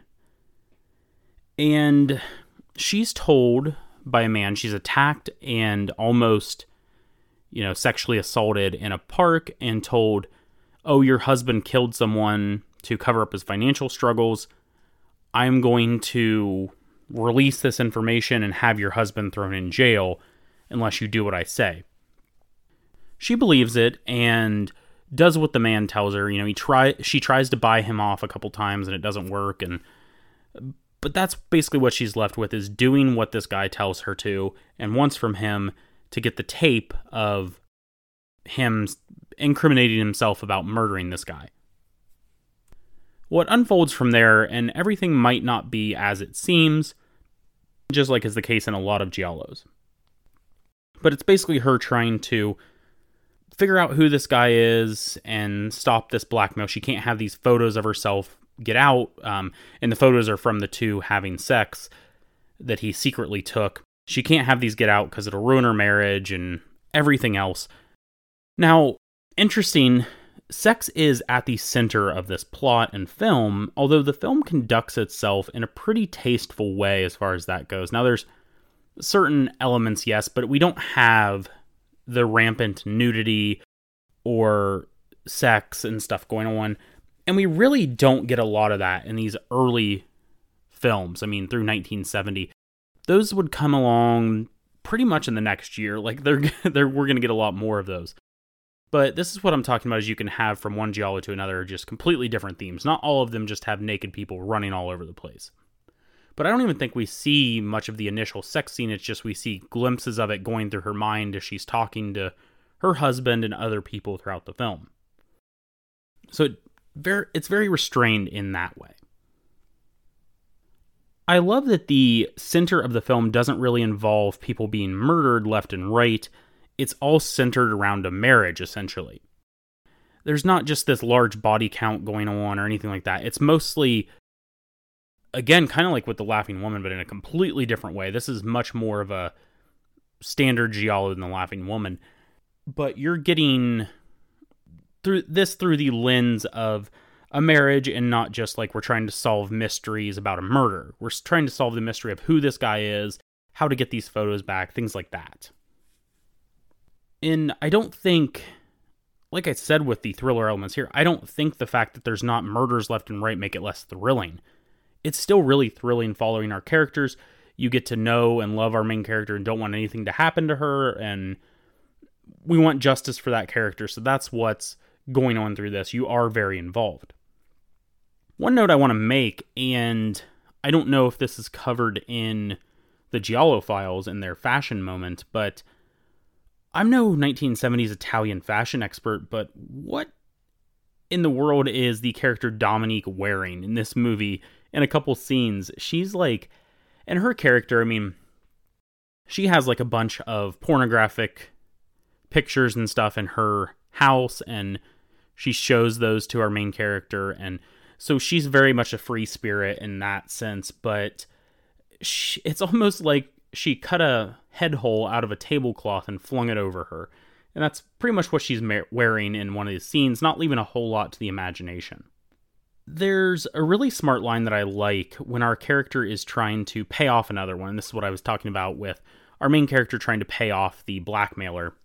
But he comes out and says, and you know, she is coerced into doing these sex acts with him, and the pictures are taken, and he's basically saying to her, Well, would you come over here if I hadn't thrown the blackmail thing around? You know, would you have come back here if there wasn't for the me wanting you wanting to get the tape of your husband or you wanting to get these pictures back? Would you have come over here at all and engaged in that?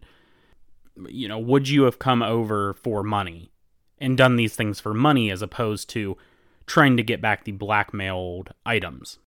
Which she fights with him back and forth a little bit, but basically has to admit, no, I wouldn't. And he's like, well, why would I want you to pay me for this as well? So it's kind of showing he's not just some criminal off the street. He's very smart. He knows what he's doing. He's a professional with this type of thing. I really liked that line. I'm paraphrasing and probably it does not sound as cool at all, but you'll get it if you've seen the film or if you watch the film. The finale is pretty good too. This is one that I didn't really see coming or playing out this way. I saw it playing out one way, but not necessarily in the way it did. But this is also one of the least violent Giallos I think I've seen. I mean, there's not a whole lot to be said. The Laughing Woman is the same, where it's not a lot of violence either. But there's just not a lot of violence at all. So if that's what you're looking for in a Giallo, this isn't necessarily going to be it. If you're looking more for the edge of your seat thrills and the mystery element, the Forbidden Photos of a Lady Above Suspicion is absolutely what you want to check out. This one is pretty high up for me. I like it a lot and would recommend it to, I mean, most Giallo fans. It is out there on Arrow Video. They have put out a Blu ray of this one, so you can easily check it out. It's a couple different places. I think it's on Shudder and it's on the Arrow player, so plenty of places to see it out there. This was one of those where I couldn't believe I waited so long to see it because it is a more well known Giallo. But that being said, I still really like it and I'm glad I got to it eventually. All right, so as we're in between years here, I want to talk a little bit about Giallo's relationship with slashers because I think slashers are a much more, in the US here, acceptable form of horror or something that people gravitate to and really love and get behind. And there's some of us that get that way about giallos. And I love slashers as well. But I want to kind of put in perspective how the giallo affected the slasher, how the two are kind of parallel with each other, and what all that means. Now, giallos have a pretty clear lineage as far as what inspired them, where did they come from, and that is these novels that I was talking about earlier in the show. But I'm sure they also grasped inspiration from any number of noir films or something like Peeping Tom or Psycho for sure. Knowing how much the Italian film industry, which, listen, I love Italian cinema, I love their horror and everything like that. There's no denying that usually they have, in the past, taken a genre that was popular somewhere else and put their own spin on it. And that's fine, and it's worked wonders. I mean, you can say they were aping westerns in the 60s, but Leone also put out some of the best westerns that have ever been brought to film. So can you really deny or argue with that? So I think it's pretty apparent where the Giallo sprang from. It sprang from these crime films. It came from the novels that were first sold under the Giallo, you know, the yellow covers and all that it came probably from any number of cinematic influences. But what has sprung up from the Giallos? And what would be different if we never got them? Well, I think first and foremost, I mean, people like to talk about proto slashers and things like that. I think if we only got Psycho, we still may see some brand of what would come to be known as the slasher come along, but I don't think we'd necessarily end up with what we got. Let's take a look at something that most people would widely agree is the first traditional slasher. Now, I would make an argument for things before Halloween, even though, and that's nothing against Halloween. I mean, Halloween is one of my top three horror movies of all time. But I know for a fact we don't get Halloween without Psycho, but there's a case to be made that we don't get Halloween in its form without something like a Giallo. It's no secret that you know, Carpenter's been on record a few times as saying Suspiria is one of his favorite horror movies of all time. I'm sure he was very aware of the works of Dario Argento when he was making Halloween. I mean, he was a film student at the time. He wasn't just some guerrilla filmmaker. I mean, he did go to film school for a little bit at USC. He would have probably been tuned into a lot of stuff that the average viewer in America wouldn't have. I don't know. I don't know if anyone's asked Carpenter if he, you know, he watched any Giallo, if those were his influences. I'm not sure that Carpenter would tell him if he would, if he did, because, you know, I uh, just knowing Carpenter. But that's my thing is it seems like there's a lot of Giallo seeping in to what he was doing with Halloween or what we would see later with other slashers as well. I think one thing is for sure is there is no Brian De Palma without the Giallo genre. I don't think De Palma would have existed in his current form or what he did without the Giallo to inspire him. I think he takes a ton from Italian film when you look back at a lot of his movies. Especially, I mean, Body Double and Dress to Kill and those types of movies are ripped straight out of a Giallo. Blowout. I mean, I think that's one person whose career would be completely changed if there never were Giallos. But if we set aside something like Halloween. And again, people like to talk about the proto slashers or anything like that. I would just call things like Texas Chainsaw and Black Christmas slashers. That's me. Now, Texas Chainsaw, I don't see much Giallo in that one. But Black Christmas is so intertwined with what a Giallo is. I think that's a perfect, it's almost a perfect Giallo. I mean, you could imagine that movie moved to Spain or France, set it in all girls boarding school instead of a sorority house. And I think you have the same film. Essentially, I don't think it would feel out of place. And you have John Saxon as well, who would make his mark in Italian film all over the place. I mean, that one makes the most sense to me, is that that just feels like a Giallo. Again, I don't know what the access was to these films, I think some of them were very widely available, especially we're talking things like Bird with the Crystal Plumage or Deep Red or things like that, which Deep Red, of course, is after Black Christmas. But I'm digressing here. I'm going to hit on a couple more films that either directly or indirectly seem to inspire the slasher as well. When we talk about something like Torso, and you put Torso up against, you know, the town that dreaded sundown, seems pretty similar in the killer's design. Now, you could argue that was based off, you know, a real life killer or something like that. But still, it exists within film and it's fair to put on the table. I think Torso in general is a good example of what a slasher would come out to be. I think there are a few examples of that. I think you have Torso, and I think you have Bay of Blood. There's a little bit of a difference between the two. I mean, Torso is much more, I think, of what we would think of a traditional slasher in the fact that, you know, you've got the body count, you've got the way people are getting killed, things like that. But it's still a Giallo for sure, because slasher was not a thing at the time. And then you've got something like Bay of Blood, which, and I mean, in my eyes, Bay of Blood, it is a very important film. It is not my favorite film. It's not even close. It's not something I necessarily like. I think it's too convoluted and all over the place. There's too many characters getting introduced and whacked off. But that's the th- kind of thing you have, right? You have characters that are brought onto the screen with no connection. And it's not in a normal Giallo sense of not making sense of anything. What we really have is just people included to increase the body count. I mean, there are four teenagers that are included in this film pretty much just to die. They're not related in any other way to the story. So I think if you look at those two, if you've never seen a Giallo and you love slashers, Torso, Bay of Blood are two of the early ones that I think have a lot of a slasher feel. And it's funny enough that, you know, those came out well before the slasher craze. But then you have something like Stage Fright that comes out later in the Giallo cycle and it's called a slasher. And I have a problem with that because the main problem is one, it is definitely still a weird Italian film.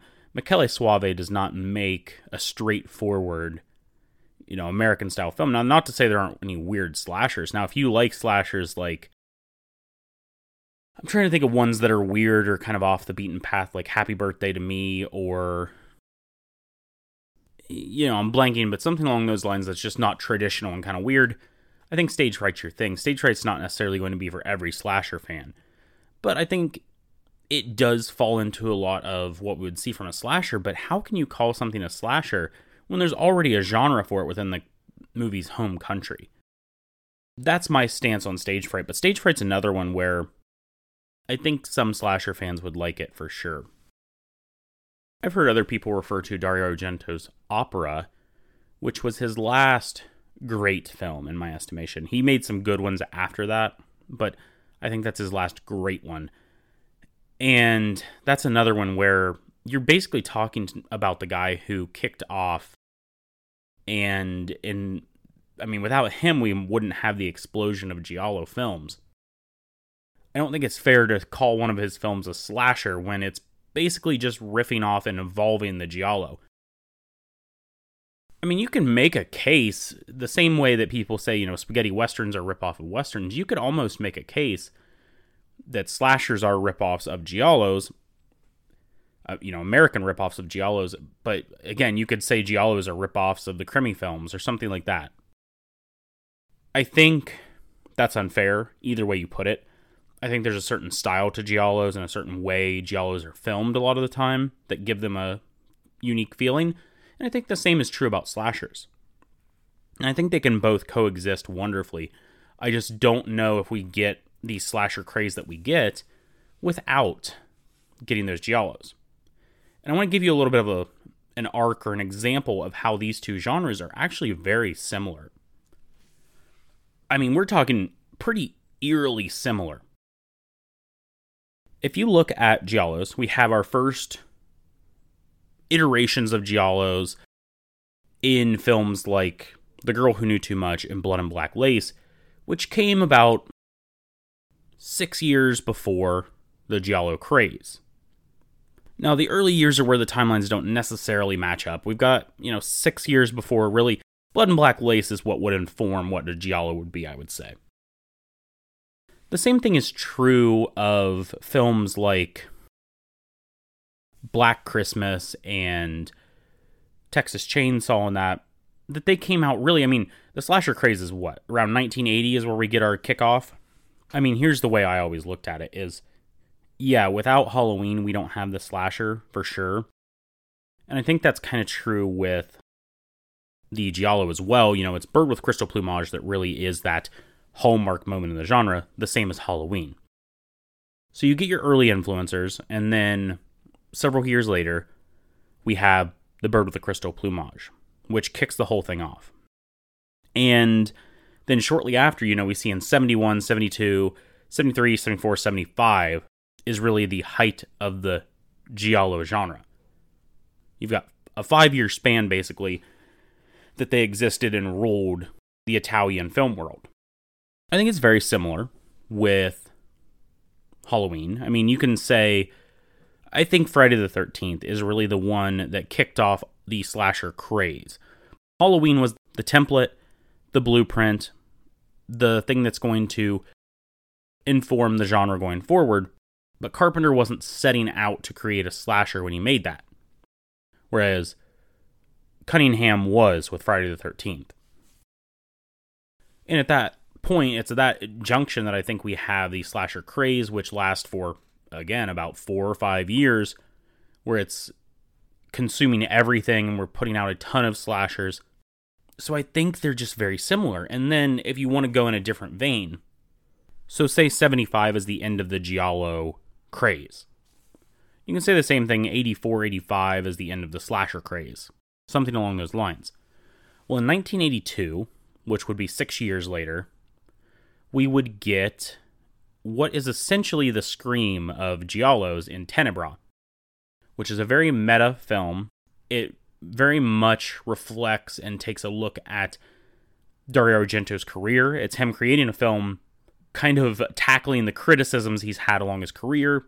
He's also tackling the criticisms within the genre and he's doing that meta thing that we would see Scream do about 12 years after the slasher craze.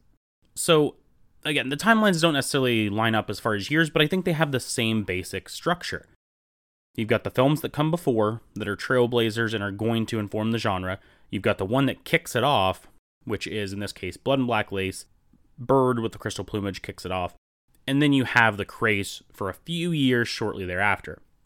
Same thing with slashers, you do have ones that come before it, but in this situation, I think Halloween is most comparable to Blood and Black Lace because it's laying that foundation work. Friday the 13th kicks everything off into a craze. You've got a few years, and then they both have their meta or, you know, looking internally moments where they're kind of satirizing the genre while still paying homage and making excellent films with Tenebrae and Scream. And we see both genres equally represented today with these kind of love letters to those types of films. And that's something I can talk about with the Giallo a little bit later on. But they are very similar in their life cycle. I think they're very similar in how they came to be. If you are, I think I'm doing this mainly to shed some light on just how much giallos and slashers have in common. So if you're someone who is like Brian Scott and you love slashers, Brian, I don't know if you've watched any giallos or not. If you haven't, I would definitely recommend starting with something like Torso or A Bay of Blood first. They're not necessarily now I think Torso is a very good film. Bay of Blood's not necessarily my cup of tea.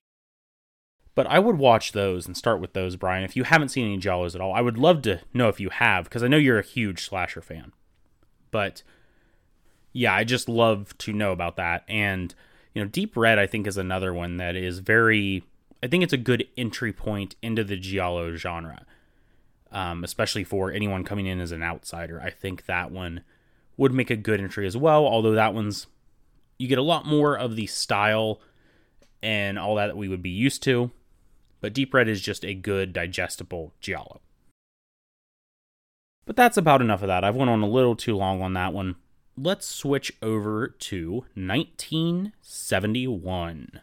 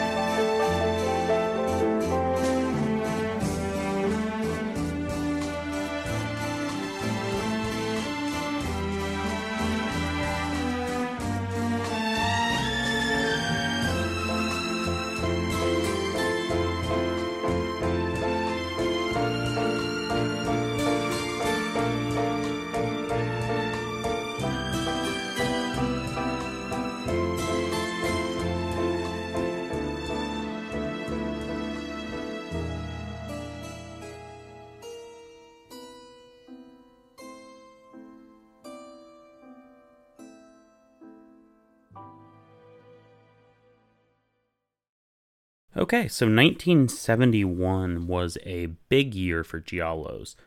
There were a ton that were released, and a lot of classics of the genre as well. Let's run down the list here. We have The Man with the Icy Eyes, The Fifth Cord, which stars Franco Nero and was a and was another Luigi Bazzoni film after he did The Possessed as well. And you have Oasis of Fear. And then we get into Sergio Martino's films. And Martino directed a lot of solid giallos here in the in uh, 1971, 1972, 1973. In this year, he did both The Strange Vice of Mrs. Ward and The Case of the Scorpion's Tail, which I'm I much prefer The Case of the Scorpion's Tail of those two. But um, then you have Black Belly of the Tarantula, which is I always thought a really interesting one. It has some very memorable scenes, and you've got a killer who's using a needle almost to paralyze his victims. Then you've got the last two films in the Animal trilogy from Argento, which are The Cat o' Nine Tails and Four Flies on Grey Velvet. I much prefer The Cat o' Nine Tails, although neither of these I don't think. I mean, I mean, they don't reach the heights of Argento's career. I'm not a huge fan of Four Flies, but I've only seen that one once.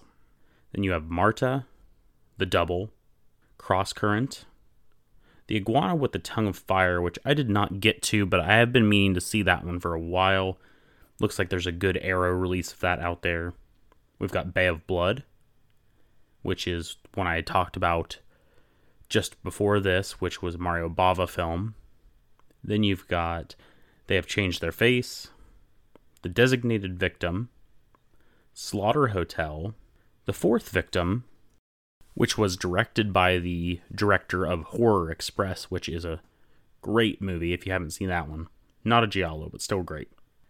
Then you have The Devil Has Seven Faces, trio of Spanish Giallo with Seven Murders for Scotland Yard, The Glass Ceiling, and Two Males for Alexa.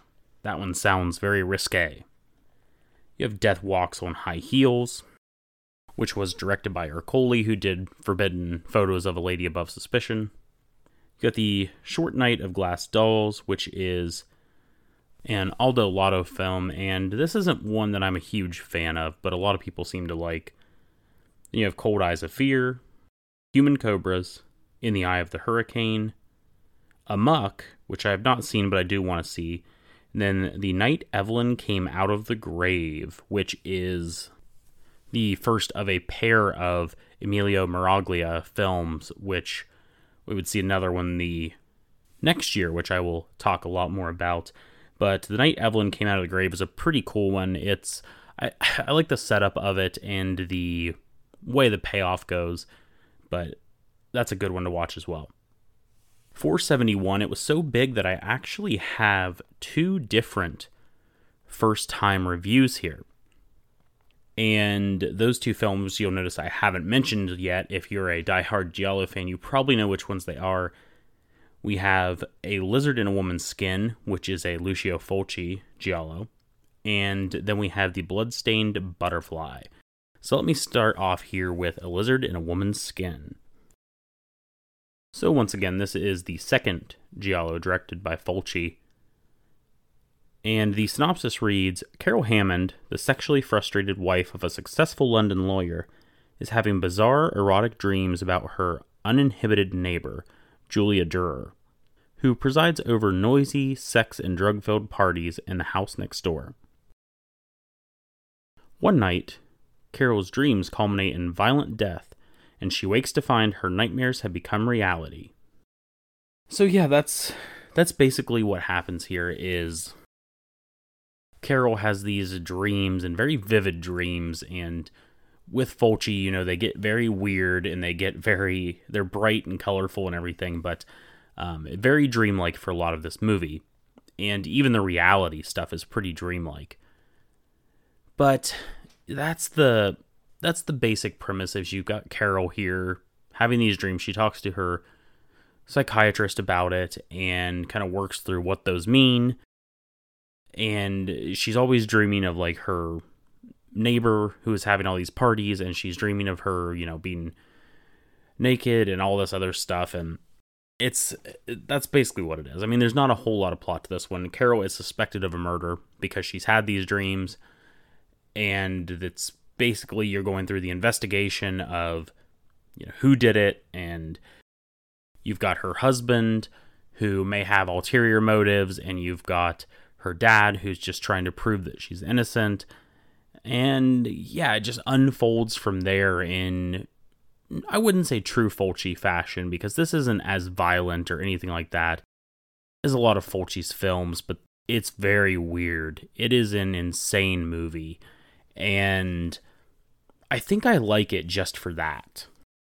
There's one very trippy sequence in particular that involves this large bird of some kind. I don't know if it's a goose or what it is, but it's pretty crazy. And uh, yeah, it's just such a weird movie that goes further than most of the Giallos at the time. The plot is fine, like I said, but it can get a little confusing here or there. It's not something that is necessarily going to draw you in. I mean, it's a Fulci film I thought where this film died a lot. I mean, the ending and the reveal, it's not very satisfying. And by the time you get to them, you've kind of lost a little interest. And I'm not a huge Fulci fan. There are a few Fulci movies that I really like, and the rest of them I think are just okay. This is one of those that I think it's better than, I like it better than a lot of Fulci films, but it's still not necessarily my cup of tea. So I do like a lizard in a woman's skin, but yeah, it's nothing I'm going to run out and buy or anything like that. It's just a good, solid Giallo with some really cool, weird dream type sequences. So that's about all I have for a lizard in a woman's skin. Let's move on to the other first time review I have for this one with The Bloodstained Butterfly. The Bloodstained Butterfly was directed by Duccio Tessari, and the synopsis reads When a young female student is savagely killed in a park during a thunderstorm, the culprit seems obvious. TV sports personality Alessandro Marchi, seen fleeing the scene of the crime by numerous eyewitnesses. The evidence against him is damning. But is it all too convenient? And when the killer strikes again, while Marchi is in custody, it quickly becomes apparent that there's more to the case than meets the eye. And that's not necessarily a spoiler or anything. I think that's a good synopsis. This is a very different type of Giallo. And I think that's very evident at the beginning because you have this sequence play out where they're bringing in all of these characters on screen during like the credit sequence and putting their name and what relation they are to who.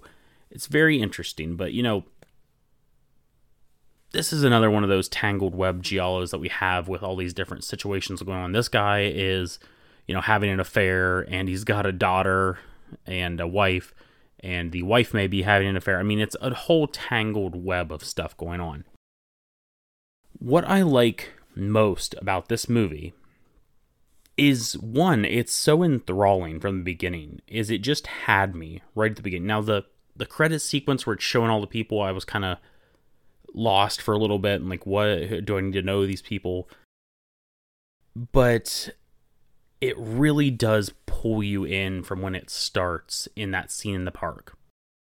And then it morphs into at one point this courtroom drama and you find out very quickly that court is a little bit different in Italy than it is in the United States. And that that part is just so interesting and I'm always a fan of when these types of horror movies, you know, when you mix horror or thriller with a courtroom drama and you can really get the attention of people without being too, you know, run of the mill or too over the top, I really enjoy it. Uh, however, I don't think they do a very good job of concealing what's going on through the film. I think there is a little twist on what you think might happen, but I don't think it's too far off of what most people will pick up. And that is a little bit of a negative, but to me, it didn't really matter in the long run. It's much more of a crime police procedural type movie that's much lighter on the violence than we're normally seeing, even though there are a few, you know, dead bodies in this one or murder victims. And it just does have very few deaths. This isn't like a high body count. Giallo, it's not necessarily even a mystery Giallo because, like I said, it's not too hard to figure out. It's just kind of, you're just kind of there for the experience. And it's a really good, fun experience that I just enjoyed the whole time. This certainly won't be for all Giallo fans.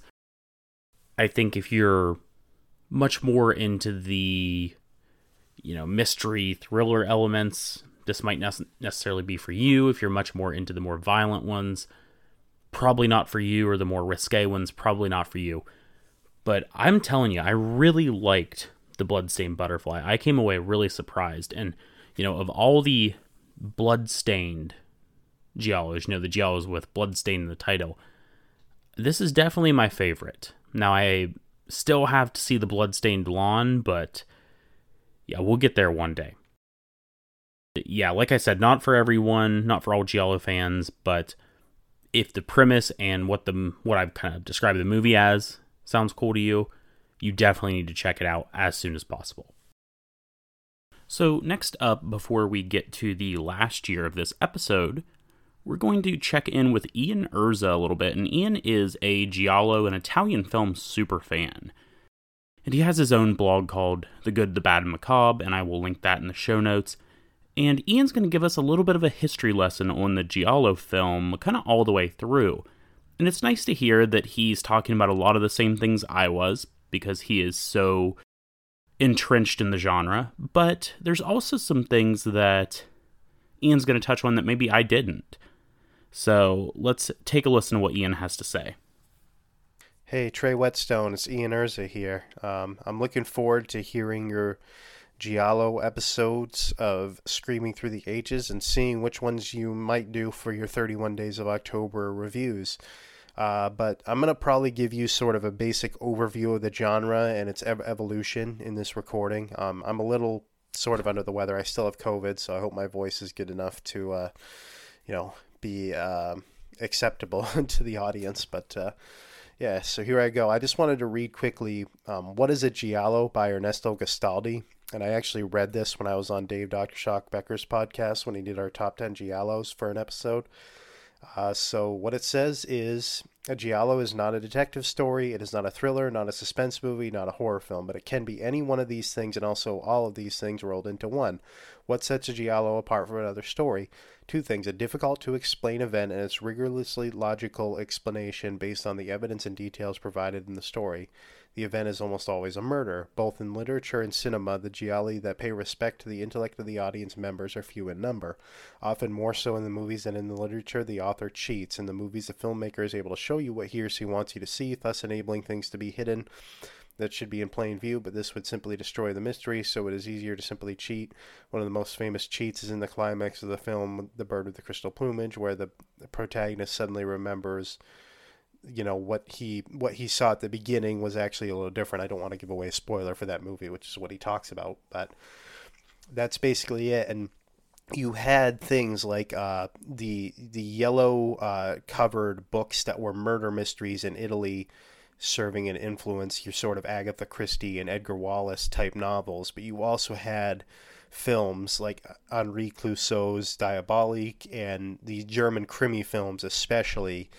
Uh, serving as an influence. I haven't seen many of the German Krimi films. A lot of them are apparently a lot like Edgar Wallace novel adaptations, and that's actually what some early Giallos were. If you look at a movie like Double Face, for example, by Riccardo Freda, it does have Klaus Kinski and Gunther Stoll in it, who, at least Gunther Stoll was in some krimis, and I know that because he was also in What Have You Done to Solange, and What Have You Done to Solange is another krimi uh, Giallo sort of co-production, and it was also marketed as sort of an Edgar Wallace uh, adaptation, like a lot of those movies were. Um, but the the thing is with with giallo movies you you you start in the 60s because dario argento when he made bird with the crystal plumage in 1970 that sort of served as the halloween of uh, of the genre in a way. It was the first one to have sort of a, a more psychological reason for the killer doing the killing uh, um, you know, not necessarily linked to just an inheritance, which is what most of these movies were linked to. Uh, in the case, you know, similar to, you know, what you'd read in Edgar Wallace and some Agatha Christie novels usually. Uh, and uh, Dario Argento sort of broke that, and he also focused a little bit more on male protagonists. Um, the good thing about Sergio Martino's movies, turning to him a little bit, is that he combined sort of the female fronted giallo movies with those sort of slasher elements eh, that that Argento put in his movies because before before 1970 a lot of giallo movies were not really slasher movies a lot of them especially the ones Umberto Lenzi made some of the ones he made with Carroll Baker movies like Oasis of Fear a Quiet Place to Kill, uh, and Orgasmo. Oasis of Fear was with some different actors, but anyways, they're all examples of the same thing. Where he usually had three or four people and um, one of them is a main character, and everyone's trying to drive that person crazy to get their inheritance. Um, and they act more kind of like really erotic noir movies rather than sort of murder mystery slasher movies, which is what the Giallos eventually became. So they're all kind of different. Um, and you know Mario Bava started the genre with a movie like the the Girl Who Knew Too Much, aka The Evil Eye, which is basically the psycho of the genre. And then you have what he made right after Blood and Black Lace, basically being the Black Christmas of, of the genre in its in its own way. And that movie was like the first to do some really sort of cool bloody kills, um, not too gory, but but certainly violent kills for the time. 1964 showed a not much actual nudity, but you do see some like you know transparent bathing suit through a bathtub at some point. So that was like some of the first actual nudity you could probably see in film at that time. Uh, that's my guess anyway but the, the, the genre definitely evolved once Argento became director, and a lot of people sort of had to follow what he did. I mean, um, um Lenzi started making some more slasher centric ones, such as Eyeball and uh, Seven Bloodstained Orchids, and um, uh, Riccardo Freda actually had a really sort of hard time uh, attempting that with the movie The Iguana with the Tongue of Fire, where it's it's a fun movie, but the story is ridiculous, and he basically treats every character like a a murder suspect as and not just a character, which is the biggest problem with that movie. If you go back and look at Double Face, which he made before Argento even had an impact on the genre, it's probably a better uh, example of his work and his craft.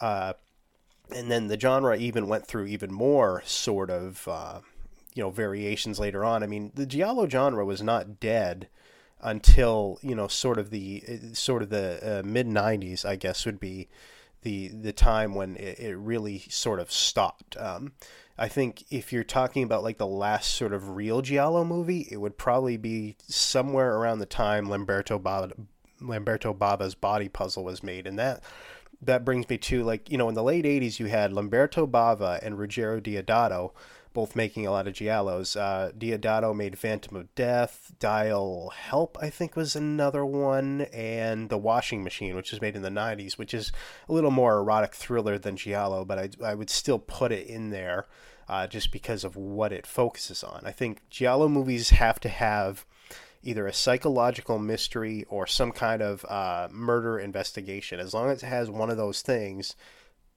I feel okay calling it a Giallo movie.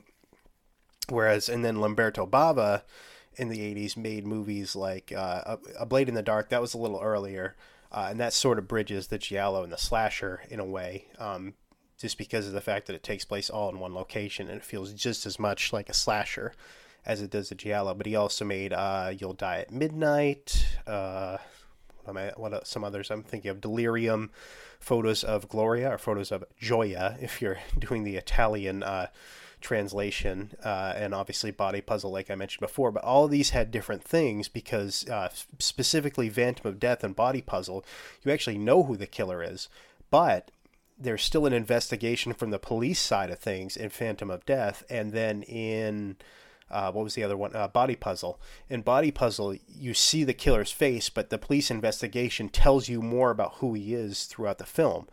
You, you literally don't know anything about him until the police are trying to figure out who he is and sort of get the files on him and everything. So there's still a mystery element to it. And movies like uh, Torso, for example, um, and of course Mario Bava's Bay of Blood sort of bridge the gap between Giallo and Slasher. Uh, Torso did it by having a second half that focused less on investigation, characters all in one location, a sort of final girl type narrative, which there's a good twist with who that actually ends up being because you think it could be one of two people. And then the other one, the other part of that is the kill. The the characters don't know who's doing the killing until a certain point, just like in slasher movies where the characters don't really find out what's going on until way late in the movie. Uh, and and Bay of Blood. Bay of Blood is just a really high body count movie with very little of an investigative narrative. Um, there's really not much of a mystery to it in some ways because things just keep happening. And then you've got that like 20, 25 minute sequence where those people show up on the uh, uh, on the island, uh, you know, in that one one place. These sort of teenage young adult kids, and that that sort of served as a basis for the slasher uh, as well. You know how Roger Ebert always called it, you know, dead teenager movies. That's kind of what those characters serve a purpose for, is is just to be there and die in in bad ways. So that in itself was another influence as well. Um, and that's I, I, just yeah I just wanted to give you sort of a basic uh, overview and just talk about you know mention a few movie titles in there. So that's uh, that's what I got to add to this. But I hope uh, you know your shows and everything on this go really well. Thanks for that, Ian. I really appreciate it. And I don't think this will be the last time on these episodes that we'll be hearing from Ian, but more on that next time. Okay, let's move into 1972.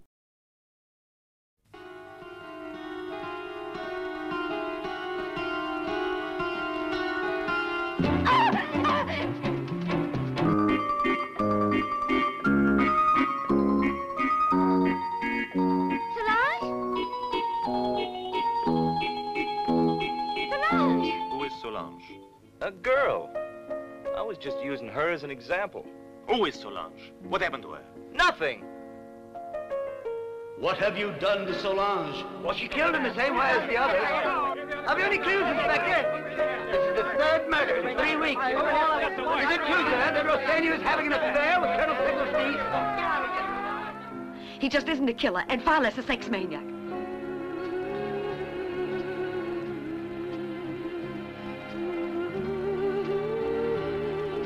Those girls know what it's all about, for sure. Only 16 and surrounded by secret boyfriends, petty jealousies, orgies, and lesbian games.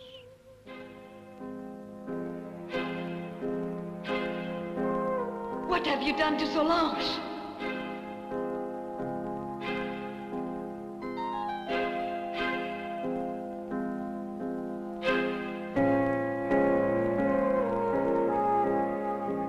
What's all this about a priest? One of Elizabeth's ideas. She kept having nightmares about the murder, reliving it over and over again. There!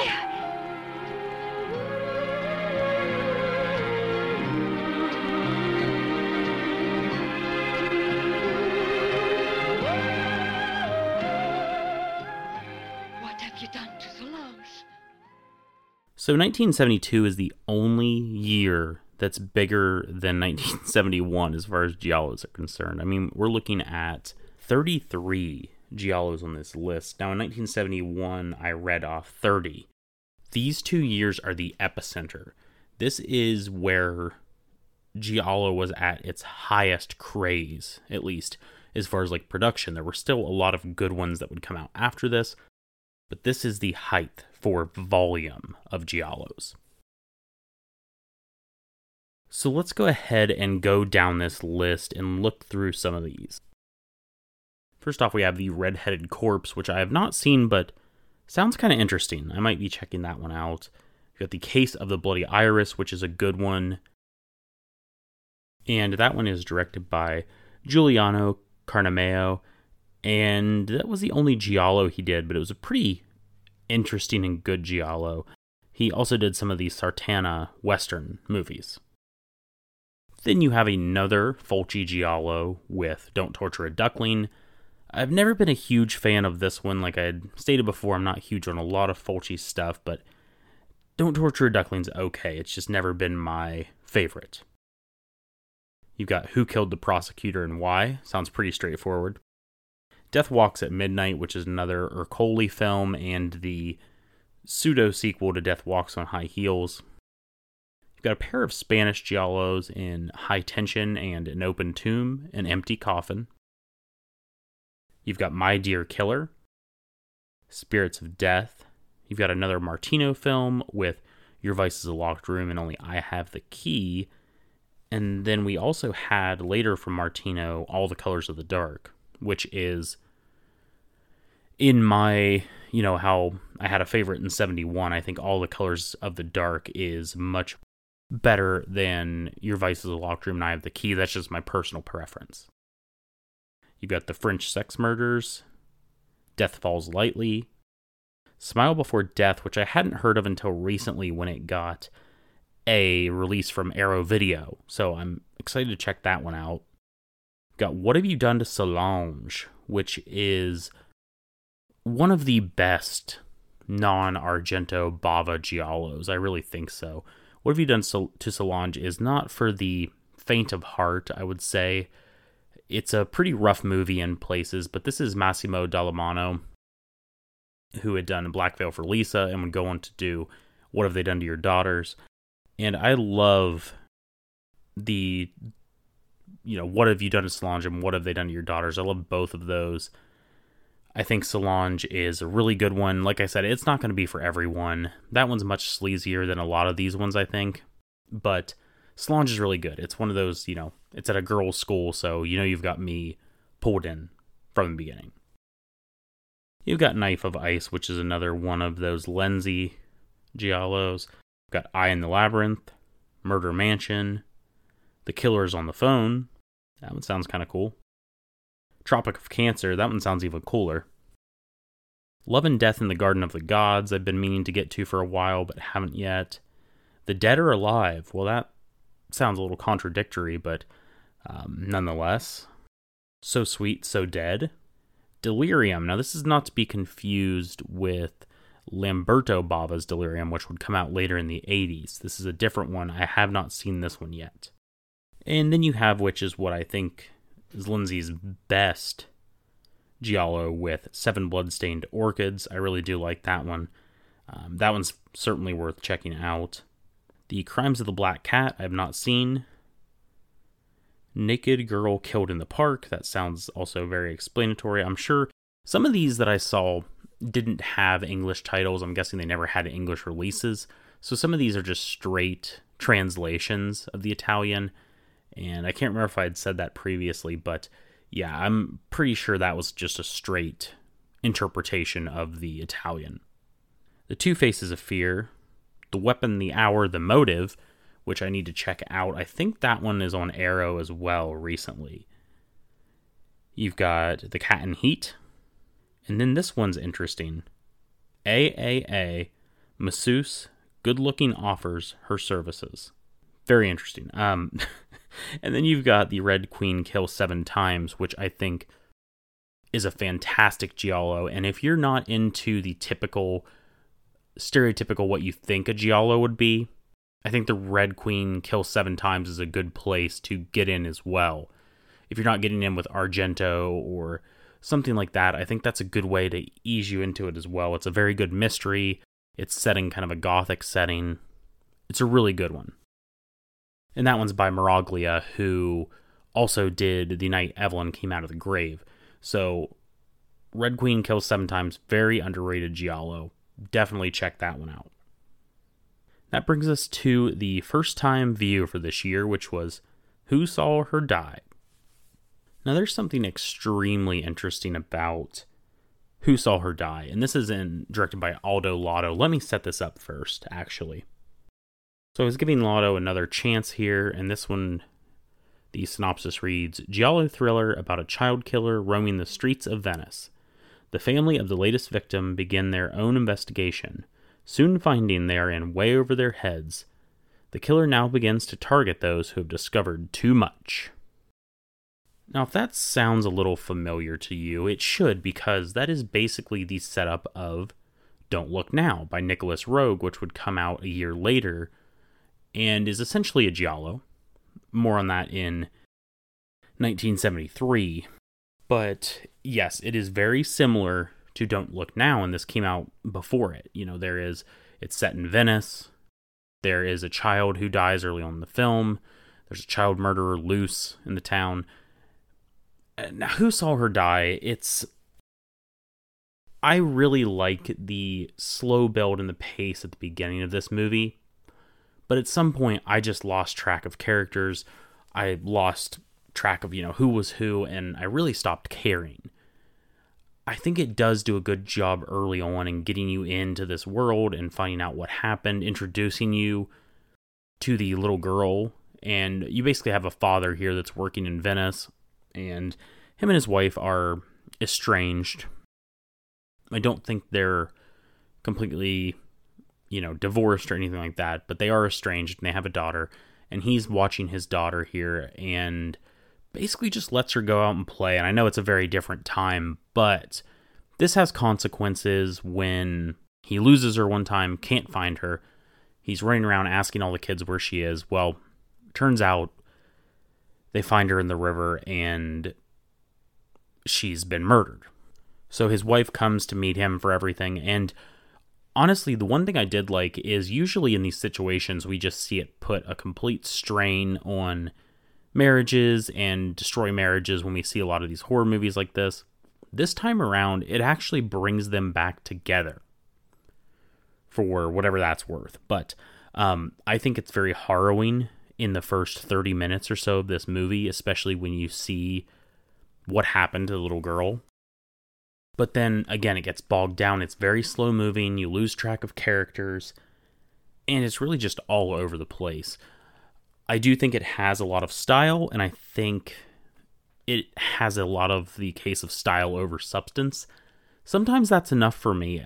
In this one, it just wasn't enough. I really liked the way it began, and then it just lost steam for me. I don't think the ending makes any sense at all either. You can argue with me about that, and I would appreciate if someone would explain this to me if you do get it, but I was just baffled by the ending of this film and who the actual killer was. I had no idea. Anyway, that was Who Saw Her Die. I think it's fine. I think it has merit to it. Um, I think there's some cool stuff at the beginning. There's some cool stuff woven throughout it, sure, but if you want to watch a movie like this and you want to see a better one, just watch Don't Look Now. I think this is probably still on the board for a lot of Giallo fans and I mean it's not the bottom of the barrel for sure in my opinion. I like this a lot better than Short Night of Glass Dolls, but that's just me and I do need to give that one a second chance one day and see if I like it better. But that's going to do it for this action packed episode, the first part of the Giallo extravaganza that I will be running in October here. Come back in two weeks to catch that, and come back in another week for a bonus episode. You still have some time, probably, when I'm recording this, to send in a voicemail or a recording and be a part of the show.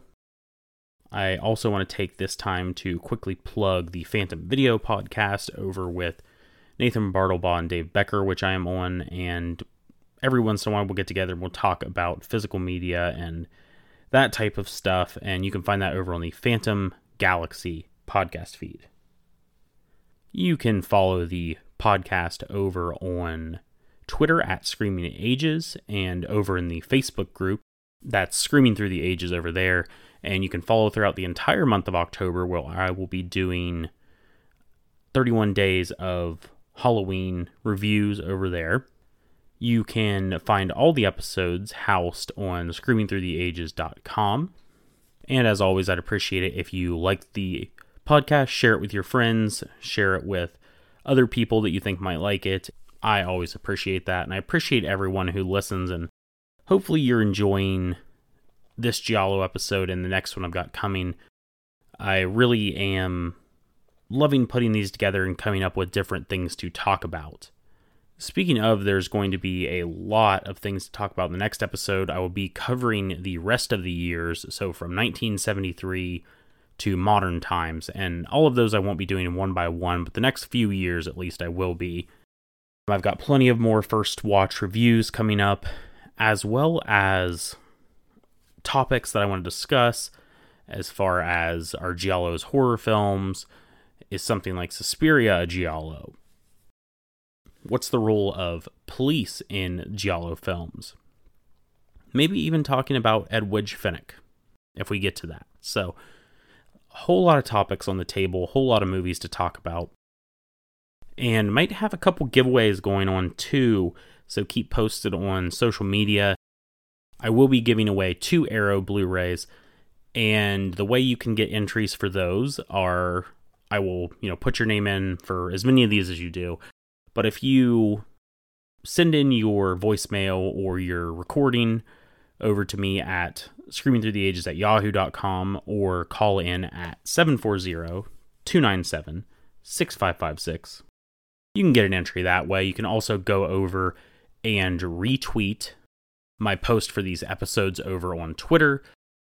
Or you could just reach out on Facebook or Twitter or wherever, send me an email and tell me what some of your favorite Giallos are and what you love about them or anything like that.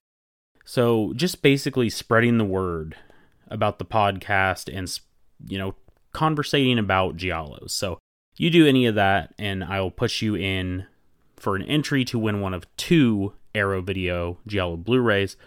The two that I have to give away are What Have You Done to Solange and The Red Queen Kill Seven Times. Those are two of the ones that I really like that I think are underrated and maybe not everyone has. So if you're interested in those, please follow those steps and you can get entered to win one of those. And that'll ship to the US only. So sorry to my friends in the Great White North and internationally. It's just too much for me to take on that right now. But until next time, please keep your eyes on your favorite podcast feed for your next bi weekly horror movie history lesson.